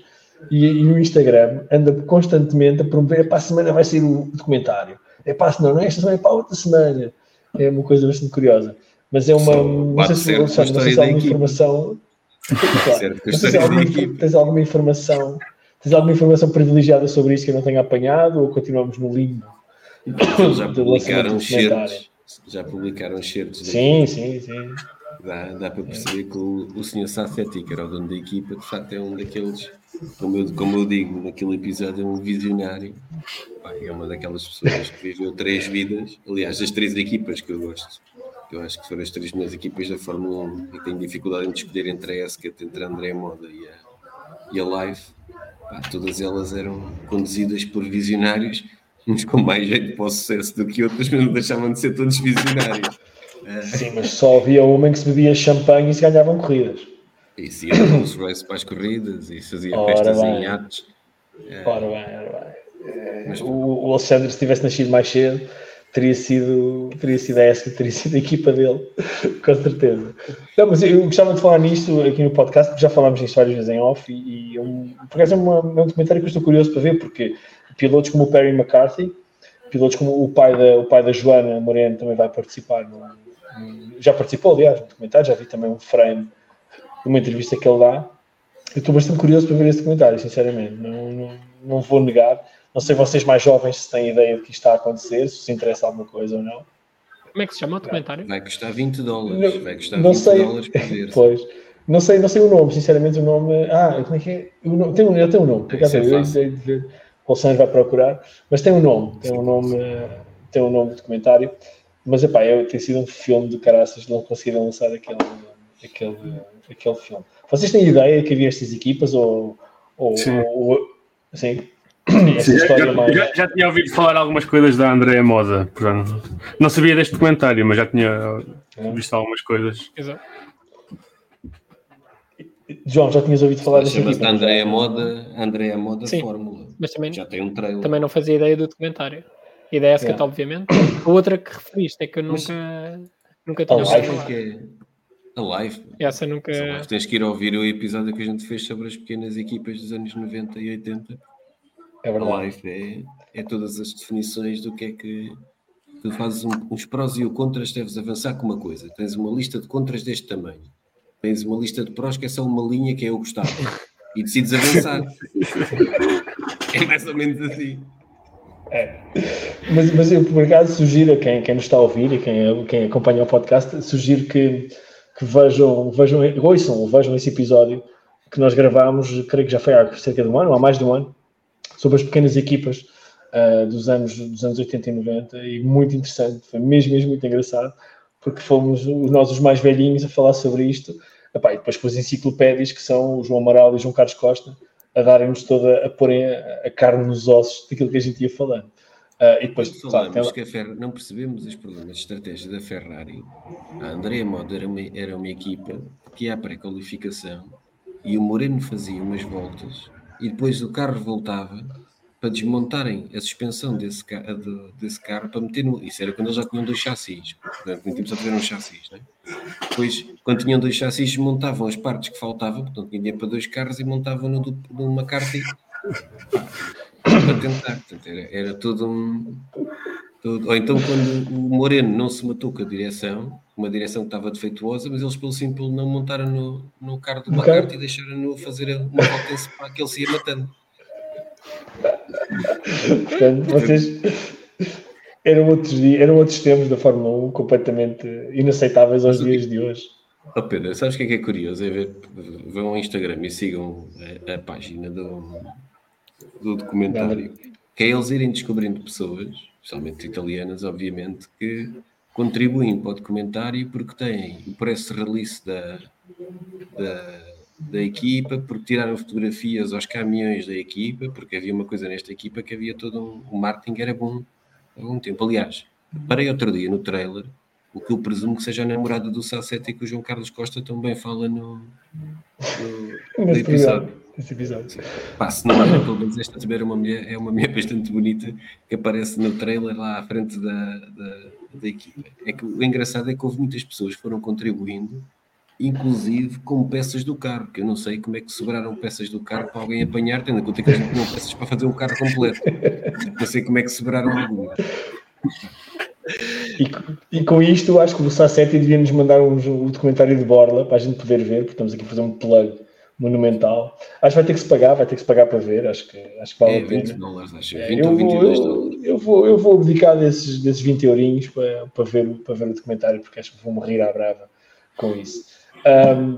Nós vamos passar ao último tema do nosso programa. O programa hoje não vai chegar às 4 horas, como habitualmente, mas o último tema que temos é um tema bastante simples, que é a antevisão do Grande Prémio do México. Portanto, põe-se aquela velha questão: será que o Max vai ajudar o Checo a ganhar? Tananã. Bah, pronto, é a pergunta estúpida da semana. Eu estou a ser irónico, obviamente, que é uma coisa que já não consigo ouvir, já não suporto ouvir, e não estou a falar das redes sociais, estou a falar de jornalistas, estou a falar de podcasts, estou a falar de pessoas com responsabilidades, não em Portugal, obviamente. Pá, fazem estas perguntas, mas será que é desta? Quer dizer, as pessoas vivem numa gruta, quer dizer, não conseguem perceber que aquilo já não tem mais para dar, aquela ligação entre o Max e o Checo, não é? Olha, temos aqui um comentário do Guilherme Moreira, deixem-me só em jeito de atalho. O Guilherme Moreira pergunta: acham que vai-se repetir o pódio do ano passado, Max, Lewis e Checo, ou uma McLaren, Ferrari ou Aston Martin podem se intrometer na luta do Grande Prémio do México? Pode ficar a pergunta para vocês. Pedro Cachapuz, o que é que o Grande Prémio do México, tendo em conta estas duas últimas corridas, inclusive os problemas da Aston Martin e o ambiente da Red Bull e toda esta coisa do Checo, como é que tu vês esta corrida? Começa sexta-feira. Que o Max a ganhar. Isso aí é como se... Mas acho que depois vai ser o resto do pódio, vai ser entre os dois McLaren e os dois Mercedes. Talvez, não sei, a Ferrari talvez, desde Monza que tem um bom motor, e isso é preciso no México, mas é sempre a velha questão dos pneus. O Checo, coitado, eu gostava que lhe corresse bem, para ver se também... coitado, também merece alguma sorte, mas não sei. Olhando para as corridas anteriores, não estou muito confiante do Checo, né? Nem naquela velha história de que o Max vai deixar ganhar, porque isso envolvia quase que o Max parar no circuito e esperar que ele... Sair do carro, não era mais só difícil, envolvia o Checo estar em segundo. Exato. Esse é que é o problema. O Checo estar em segundo, e eu não sei se isso vai ser possível. Mas vamos ser positivos e pensar que a força do apoio mexicano vai empurrar o Checo lá para a frente, porque eu acho que o Checo sozinho não consegue empurrar. O público bloqueia a entrada dos pilotos no... Exatamente. Diz aqui o SR, nem que se dessem super bem alguma vez o Max ou qualquer outro piloto digno do seu nome, deixava o outro ganhar de propósito. Epá, eu lembro-me já de dois exemplos, lembro do Schumacher com o Rubinho na Áustria, creio que foi na Áustria, e lembro-me do Senna no Japão com o Berger. Portanto, há aqui circunstâncias que podem fazer mudar isto. Agora, epá, quem não conhece o Max... acho bom que comece a abrir os olhos, porque, quer dizer, acho que tem que ver as corridas desde que ele está na Fórmula 1 e perceber o animal que ali está. E a ver o Grande Prémio do Brasil do ano passado, acho que era bom para responder. Por exemplo, para o quinto lugar, não passas, não esquece lá isso, não vais a lado nenhum. E bem, quer dizer, eu não consigo estar em desacordo com o comportamento do Max. Mas ó Pedro, diz-me lá uma coisa, mas então e a Aston Martin, a McLaren, o que é que... Achas que tem alguma hipótese, tem uma palavra a dizer-me isto? Ou achas que serem em altitude, não? Da Aston Martin não tenho muitas esperanças. A questão da altitude e precisarem de downforce. E acho que eles provavelmente ainda vão estar... Como tiveram aquela sessão de testes, não sei se agora não terão a testar mais um bocadinho, já se calhar até preparar o carro do próximo ano. Digo eu. Acredito que a McLaren e a Mercedes vão estar a disputar lugares de pódio. De resto, como disse, a Ferrari é sempre a incógnita por causa dos pneus e por causa da estratégia. Nunca se sabe, podem inventar um plano de 5 paragens ou uma coisa assim.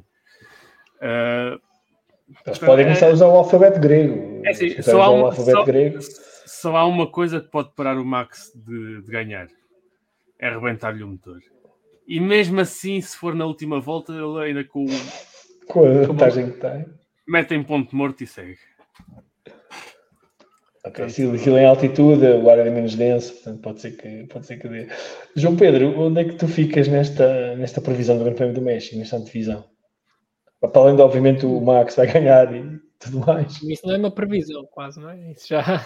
Sim. Não, mas... Por acaso... Estou curioso, não sei mesmo, porque é um grande prémio que é diferente de todos os restos e do, ao que estavas a dizer, da altitude e da densidade do ar, que normalmente a Red Bull dava-se bem, mas atualmente a Red Bull já não se precisa dar bem para ganhar, por isso a Mercedes normalmente não se dava mega bem, mas mudou muito. Os carros, normalmente quem costuma ser beneficiado é quem tem muita carga aerodinâmica. Por exemplo, o Pedro estava a dizer que a Aston Martin não tinha muitas esperanças. Eu, por acaso, a Aston Martin até tem bastante carga aerodinâmica, por isso talvez... Mas é aquilo. Mas, por outro lado, ainda estão a testar, foi o que o Pedro disse. Eu diria mais que era os problemas do setup que estão a ter. Pois, por isso. E como este grande prémio é muito diferente, requer imenso cooling. Não sei. Por acaso, não sei mesmo, mas tendo em conta o que tem acontecido nas últimas corridas, acho que vamos ter... McLaren e Mercedes a disputar o pódio. Okay. Sim. Desculpa só interromper, uso o SDM. Sim, tá. Desculpem lá para quem nos está, para quem depois nos vai ouvir. Portanto, o SDM diz que a equipa de estratégia da Ferrari está em vantagem no México, com o ar rarefeito. Estão habituados à hipóxia naturalmente. A hipóxia, falta de oxigênio no sangue. Portanto, se calhar explica muitas das coisas. Explica muitas das coisas. Mas para fazer algo disso, vou arriscar, acho que o Checo ganha. Não sei, só acho que é impossível, mas vou pôr aqui, caso ele ganhe, posso dizer então, para a semana que disse que ele ganhou. Está já a assumir que o Max não acaba a corrida, então. Pois, o Checo ganha. O Checo está tipo, sei lá, em terceiro ou quarto e na primeira volta alguém bate no Max, eu não sei. Para deixar o Luís a bater no Max... Não, o melhor era ser o Luís a bater no Max, porque é quem provavelmente vai estar mais perto do Vamos todos memorizar este momento. Portanto, temos no nosso... Na parte de baixo do nosso ecrã temos a alerta, 2 pontos, João afirma que Checo vence o Grande Prémio do México. Isto agora pode-se aplicar ao João Salviano, ao João Amaral, ao João Pedro Perdigão, portanto temos os Joões aqui para dar um para 3 milhões de portugueses. Portanto, o João diz que o Checo vai ganhar. Mas, João, mas eu gostava que corresse bem a ele, porque acho que ele precisa. Epá, eu vou-te ser sincero, eu acho que ele não se tem ajudado ele próprio. Portanto, epá, os azares não são explicados só pela sorte. Sim, sim, sim. Eu acho que a situação dele está não é... Eu acho que a situação que ele está é maioritariamente culpa dele. Sim, sim. Não há... Da mesma forma como outros pilotos têm de ser criticados, ele também tem sido. Por isso. Sim, eu reparo, nada me move contra o Checo, não é dos meus favoritos, nunca foi, eu sempre achei um piloto, lá está, simpático, mas é estilo, eu ia dizer, e agora cometer aqui um erro grave, ia dizer que é estilo académica dos pilotos, mas aí o João Amaral ia me mandar um hate logo aqui pelo WhatsApp. Ah, mas é um piloto simpático, mas é um piloto que, pá, sinceramente, nas últimas corridas, nem sequer já dou por ele. E bem, o Checo está em sétimo, mas já está no Red Bull, é verdade. Pá, tenho alguma dificuldade em lembrar-me que ele existe. Não, por acaso, em que lugar é que ele acabou? Acabou em quinto. Em Austin. Acabou em quinto. Mas durante a corrida o meu pai estava... Eu vejo as corridas normalmente com o meu pai. O meu pai estava a dizer, o Pérez não sei o que, eu assim... Mas como é que tu foste lembrar dele? Tipo, isso nem interessa. É que eu juro que eu disse isto. Eu já estava, é um bocado isso. É quase um não fator, não é? Para mim é ridículo como é com aquele carro. É com o Bottas, quando estava na Mercedes. Ok, era sempre... Ficava sempre atrás do Hamilton, sempre os campeonatos, mas ficava sempre no pódio, ou quase sempre, e nas qualificações ficava lá à frente. O Rosberg, no ano que foi batido claramente pelo Hamilton, 2015, mas estava sempre em segundo, ou no pódio. E levou dos carros e mais ganhou as últimas 3 corridas. O Rosberg ganha as últimas 3 corridas de 2015. Um carro que é um dos mais dominadores de sempre, ele faz isto. É surreal, mas... É que eu não tenho nada contra ele e simpatizo com ele. Tive a oportunidade de falar com ele e isso é uma pessoa impecável. Eu gostava mesmo que ele que fosse um ponto de inflexão, mas não, sendo realista, não estou mesmo a ver isso a acontecer, a não ser que algo muito estranho aconteça. Tinham que se alinhar muitos astros para isso acontecer. Mas se não fosse ganhar, ficar em segundo, ter um bom fim de semana, limpo na qualificação, sim. Ficar em segundo, percebo. Acho que já era bom para ele. Não, ganhar é aquilo. Realisticamente não vai acontecer. Se o Max não tiver nenhum problema, não... é muito complicado. É muito complicado. Se alguém acha genuinamente que vai acontecer, eu aconselhava a apostar, porque ia ganhar bastante dinheiro, não é? Mas... Bem, houve um membro deste podcast que disse que o Checo vai ganhar, isto está gravado, isto está até saiu um rodapé com isto, não sei quem foi. Não sei quem sexta-feira... A gente pode já voltar a fazer uma ronda... por vocês os dois, mas Alexandre, o que é que tu achas do Grande Prémio do México? Tens alguma expectativa? Eu estou a falar, claro, do 10º lugar para baixo, porque eu sei que do 10º lugar para cima não te interessa nada, é tudo uma chatice, são sempre os mesmos. Mas da Haas, da Alpine, da Alfa Tauri... Por acaso agora tinha que pensar um bocadinho se este é Grande Prémio que dê para a Haas correr, para efetivamente estar lá a correr e não só a fazer figura de corpo presente. Pá, mas o que é que eu acho que vai acontecer? Pá, era porreiro que o Daniel também conseguisse pontuar. Também dava jeito. Até para a gente se lembrar que ele voltou. Mas eu, agora falando da série, tenho curiosidade de ver como é que... Primeiro, nós temos andado numa mistura entre ver o Russell e o Hamilton, né? Mais ou menos intercalar-se pelas prestações. Tenho curiosidade como é que o Russell vai responder, embora ele tenha feito uma boa corrida nesta última corrida. Ninguém falou sobre isso, mas ele fez uma corrida bastante simples. Foi, se calhar, ofuscado um bocadinho pelo piloto de equipa, que acabou por ficar. Ofuscado, mas só assim um bocadinho. O outro que ganha a Milton Neto, sossega a patareca, calma. Confesso. Sossega. Conversa, sem dar dúvidas, desculpa lá, já uma vez, aqui num podcast, chateei-me entre aspas com essa de estar ainda a pôr em causa o Russell. Tenho curiosidade sobre o Russell, tenho curiosidade sobre os McLaren. Aquela pista, o que é que vai acontecer? Pelo menos enquanto ainda não descobrirmos qual é que é a tramoia, e máximo respeito para tramoias que não se consigam descobrir. Máximo respeito, totalmente a favor. tenho muita curiosidade entre o que é que os McLaren vão fazer para bater o pé. Tanto que a ideia que me parece é que a Red Bull, e muito bem, já fechou a porta a mais coisas para este ano. Sim. Nem fazia sentido. Então, toda a polémica do Checo, eu acho que quanto mais falarem sobre o senhor, só estão a enterrar mais. É sair de fininha, feliz e contente, e acabou-se. Sim, eu em relação ao Checo não tenho nada para dizer, mas eu vou fazer uma previsão à la Guilherme, que é, eu acho que ganha o Lando Norris, sinceramente. Eu acho que ganha o Lando. E ganhar o Lando, atenção, eu gosto do Russell, gosto do Hamilton, obviamente, mas o Lando Norris começa a ser... Eu acho que ele mentalmente tem que ser muito forte para estar ao nível que tem estado nestes últimos 2-3 anos e não ter ganho ainda uma corrida. E já viu o Charles Leclerc ganhar, já viu o Daniel Ricciardo ganhar uma corrida nas barbas dele, viu o George Russell ganhar no ano passado. Portanto, aqueles pilotos com que ele cresceu a correr, que não são líderes de equipa propriamente, o Charles Leclerc talvez seja líder de equipa, mas também está sempre a sentar lá. Já não é. E de repente ele vê-se nesta situação. Nem a Ferrari sabe quem é o líder da equipa, eles até se perdem quem é que fez a pole position. Faz imensos pódios e sinceramente eu gosto imenso do Lando Norris, como eu gosto daquela personalidade dele. Acho que ele é demasiado cáustico com ele mesmo, é demasiado exigente com ele mesmo. Acho que aquilo não ajuda. Acho que ele precisava ali de um Nuno Pinto na vida dele para o ajudar a, se calhar, a limitar os estragos que ele pode fazer depois das corridas, sobretudo naquela mente dele.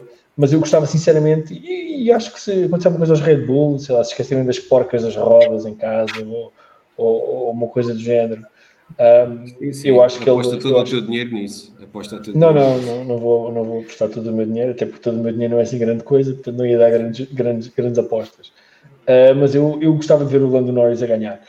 E acho também, como o João Pedro Perdigão, acho que a Aston Martin, se conseguir na sexta-feira ter um setup a sério, eu acho que vamos ter Alonso a dar cá. Porque Alonso deve estar furioso com o fim de semana que passou. Apesar de ter estado na corrida nos pontos e tal, e ter tido ali feito ali um brilharete quase, o gajo deve estar furioso, a gente bem o conhece, furioso para não dizer outra coisa, com o que aconteceu este fim de semana. Porque exigente como ele é, ele pode achar isto inadmissível, inaceitável, ele saberá melhor do que nós o que terá acontecido no interior da Aston Martin, mas isto para ele, tendo em conta o campeonato que ele vem a fazer, ele ainda quer provar alguma coisa. Em relação aos... Esteve na McLaren e na Alpine, ele já está habituado a estas coisas. Sim, mas isto, eu olho para esta situação de maneira um bocadinho diferente. Eu vejo o Alonso ligeiramente diferente, não muito, mas ligeiramente diferente, mais um bocadinho menos quesilente e mais paciente. Estou curioso para ver a velocidade dos Alpine. Porque os Alpine, não sei, em altitude pode ser que aquilo funcione. Não é? Deixe de ser um Alpine, passa a ser um Renault. Uma coisa mais competitiva, mais fiável. Cá para trás. Eu acho que a Haas pode começar também a planear o carro do ano que vem. Ou até 2026. Sim, eles estão sempre a planear o carro do ano que vem. Pois, isto acho que é o melhor que eles faziam desde até... Eles, o nome do carro devia ser As, qualquer coisa, N mais um, porque é sempre...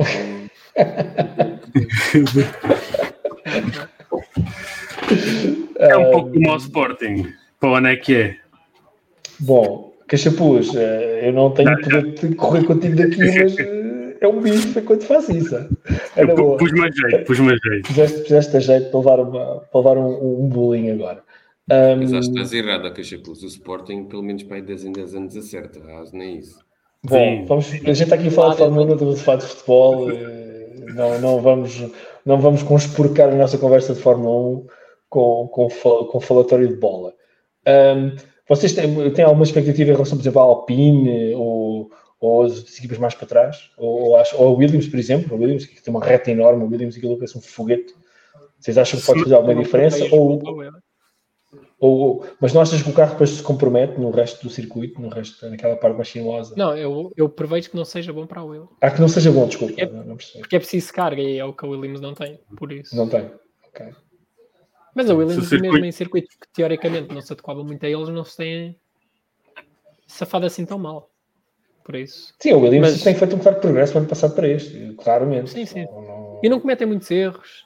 tão sólidos, é aquilo que estávamos a falar do Sargeant há bocado, quando o Albon normalmente faz sempre corridas sólidas sem cometer erros, mas não inventou com estratégias, fazem uma corrida ali sem dar muito nas vistas e às vezes acabam lá nono, décimo, oitavo.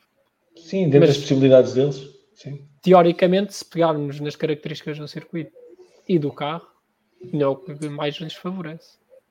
Mas não sabe, não é? Basta 2 ou 3 carros à frente desistirem, ou de serem desqualificados, e podem estar lá. Olha, e temos aqui uma pergunta da nossa produção, que é: quem é que termina fora do pódio? Portanto, a gente já sabe que os Red Bull, em teoria, poderão terminar os dois no pódio, se o Checo realmente se organizar as suas ideias e a mão esquerda sobre o que a mão direita está a fazer. Quem é que vocês acham que termina fora do pódio? São os Ferrari? É que o Ferrari, eu acho que a dieta de Pirelli vai continuar, que não tem grande hipótese. Mas quem é que vocês acham que termina fora do pódio? A McLaren? A Mercedes? A Aston Martin? Quem é que acham que vai estar... Sim, a Haas, sim. Pronto, ok. Então a pergunta está mal feita. Alfa Romeo, não falamos de Alfa Romeo hoje ainda, meu. Eu sei, o vosso problema é que o Alfa Romeo é daquela equipa que eu sinto sempre, é como se... Eu nem me lembro que o gajo... Eu também não. Seguir o Bottas e ver que o gajo passa o tempo a fazer anúncios a cafés e bebidas e não sei o quê, tudo menos corridas. Passa o tempo de coisa. Eu nem me lembrava que o Alfa Romeo ainda está no campeonato. É que nem me lembrava. Sim, mas Alfa Romeo não está no campeonato, quem está é a Sauber, que é só um badge. Eu acho que a maior novidade deles para a próxima corrida é que o... Como é que se chama? O Porsche, não é? Vai fazer o FP1. Vai ser, pois, essa é outra questão. O upgrade da Alfa Romeo vai ser o penteado do Porsche, que é assim uma coisa assim um bocado estranha para quem tem que usar um capacete. Vai. Sim, mas então, vá, a pergunta feita de outra maneira. Das equipas que normalmente vão ao pódio, portanto, Ferrari, Aston Martin, Mercedes. Quem é que vocês acham que vai ficar fora do pódio? Assim, muito... Ferrari e Aston Martin. Assumindo que Aston Martin falha o setup. Ok. João Pedro? Acho que o Russell não vai ao pódio. Não sei porquê. eu acho que o Russell não vai mais que a primeira curva. Portanto, ele vai bater no Max. Então. Não seja o Luís, que não seja o Luís. Que seja o Jorge, mas que não seja o Luís. Ok, Alexandre, quem fica fora do pódio destas equipas apenas? Red Bull fica fora do pódio. Polémica. Red Bull. E seria frustrante o Max não ganhar e o Pérez não ganhar. O gajo coitado. O carro tem que avariar alguma vez. O Checo para mim não conta para o campeonato. O carro tem que avariar alguma vez. Tem que avariar, pá. Isto é a lei das probabilidades. Aquilo tem que falhar alguma vez. Ok. E vai ter que ser uma coisa estúpida. Vai ter que ser aquelas peças de um euro e meio. Já temos título para o podcast, então. Pronto. Está decidido. Acho que é a afirmação da noite. O Alexandre. Pronto, o nosso produtor também acha que é bom pôr isto a limpo, Red Bull fora do pódio. O Alexandre acha que sim. Portanto, está aqui cristalizado nesta afirmação. Dizer, Red Bull fora do pódio, Alexandre bebeu a jantar. Sim, mas isso é todos os dias, portanto, isso não é novidade. Então, não estou a perceber essa... Isso é aquilo que todos nós achamos, Alexandre. Achas que a gente acha que tu vais para aqui com talento natural? Se a gente tens que ir com doping, de certeza, não. Se não viesses com doping, não saía assim. Olha, tenho a prancha com menos 10 milímetros. Nós já temos quase 2 horas e 45 de podcast. Eu não sei se vocês querem acrescentar mais alguma coisa a isto. Eu tenho só depois 2 apontamentos para fazer, que não são propriamente os temas do programa. Vocês têm mais alguma coisa que gostassem de acrescentar a esta conversa ou podemos encerrar por aqui hoje? Eu só tenho a acrescentar que acho que se calhar a Alpha Tauri pode surpreender um bocadinho e ir aos pontos. Ok. Com quem? Com o Yuki ou com o Dani? Eu vou arriscar e vou dizer que os dois. Com os dois? Pô, assim. Isso ainda é pior do que o Max desistir. Isso ainda é mais complicado. Mas chamamos os Red Bull desistirem, já é mais 2 lugares. Isso é mais 2 lugares, exatamente. Eu não disse que o Chico... E o Russell também desiste. Já são 3. É verdade. Isto é uma fantasy. Daqui a pouco até um Haas pontua. Sim, para esta ordem. Alguma vez alguma corrida, por curiosidade, tenham pontuado 10 equipas? Não. Epá, o João Carlos Costa ou o João Amaral garantidamente nos próximos 30 segundos respondiam-te a isto, porque eles têm uma memória do caraça, mas eu não faço a mínima ideia. Fica aí uma pergunta para a gente pôr aí no... Olha, podem pôr no grupo do WhatsApp, no canal do WhatsApp do Vamos Falar de Fundo, façam essa pergunta, pode ser que alguém lá saiba a resposta. O João Amaral, com certeza, se o mencionarem na pergunta, vai-vos saber responder. Bom, então, se mais ninguém tem nada a dizer isto, só queria lançar aqui mais duas informações que são fundamentais para nós, que são o debrief do Grande Prémio do México vai sair na próxima segunda-feira, portanto, segunda-feira, não no domingo, que a corrida acaba tarde, na segunda-feira, às 21h30, hora de Lisboa, menos uma hora nos Açores, e na terça-feira sai o episódio, vamos falar sobre o WRC, com o Vasco Moura, a quem eu mando um grande, grande abraço, que já não o vejo há bastante tempo e já tenho saudades de viver aqui. Tudo o que ele fala sobre rallies e WRC, epá, vocês ouçam, mesmo que não compreendam, mesmo que não gostem muito, epá, o Vasco Moura vai-vos pôr a gostar de rallies. Ouçam, mas não vejam. Sim, ouçam, mas não vejam. Na cabeça há jogador de futebol dos anos 90. Eu estou a elogiar os conhecimentos do Vasco Moura, não estou a elogiar o físico dele, portanto, não preciso de o ver para ver. Portanto, não se esqueçam, na próxima segunda-feira, 21h30, hora de Portugal Continental, menos uma hora nos Açores, o debrief com a Inês Oliveira Martins e com o João Amaral, talvez mais algum convidado, mas marquem na vossa agenda.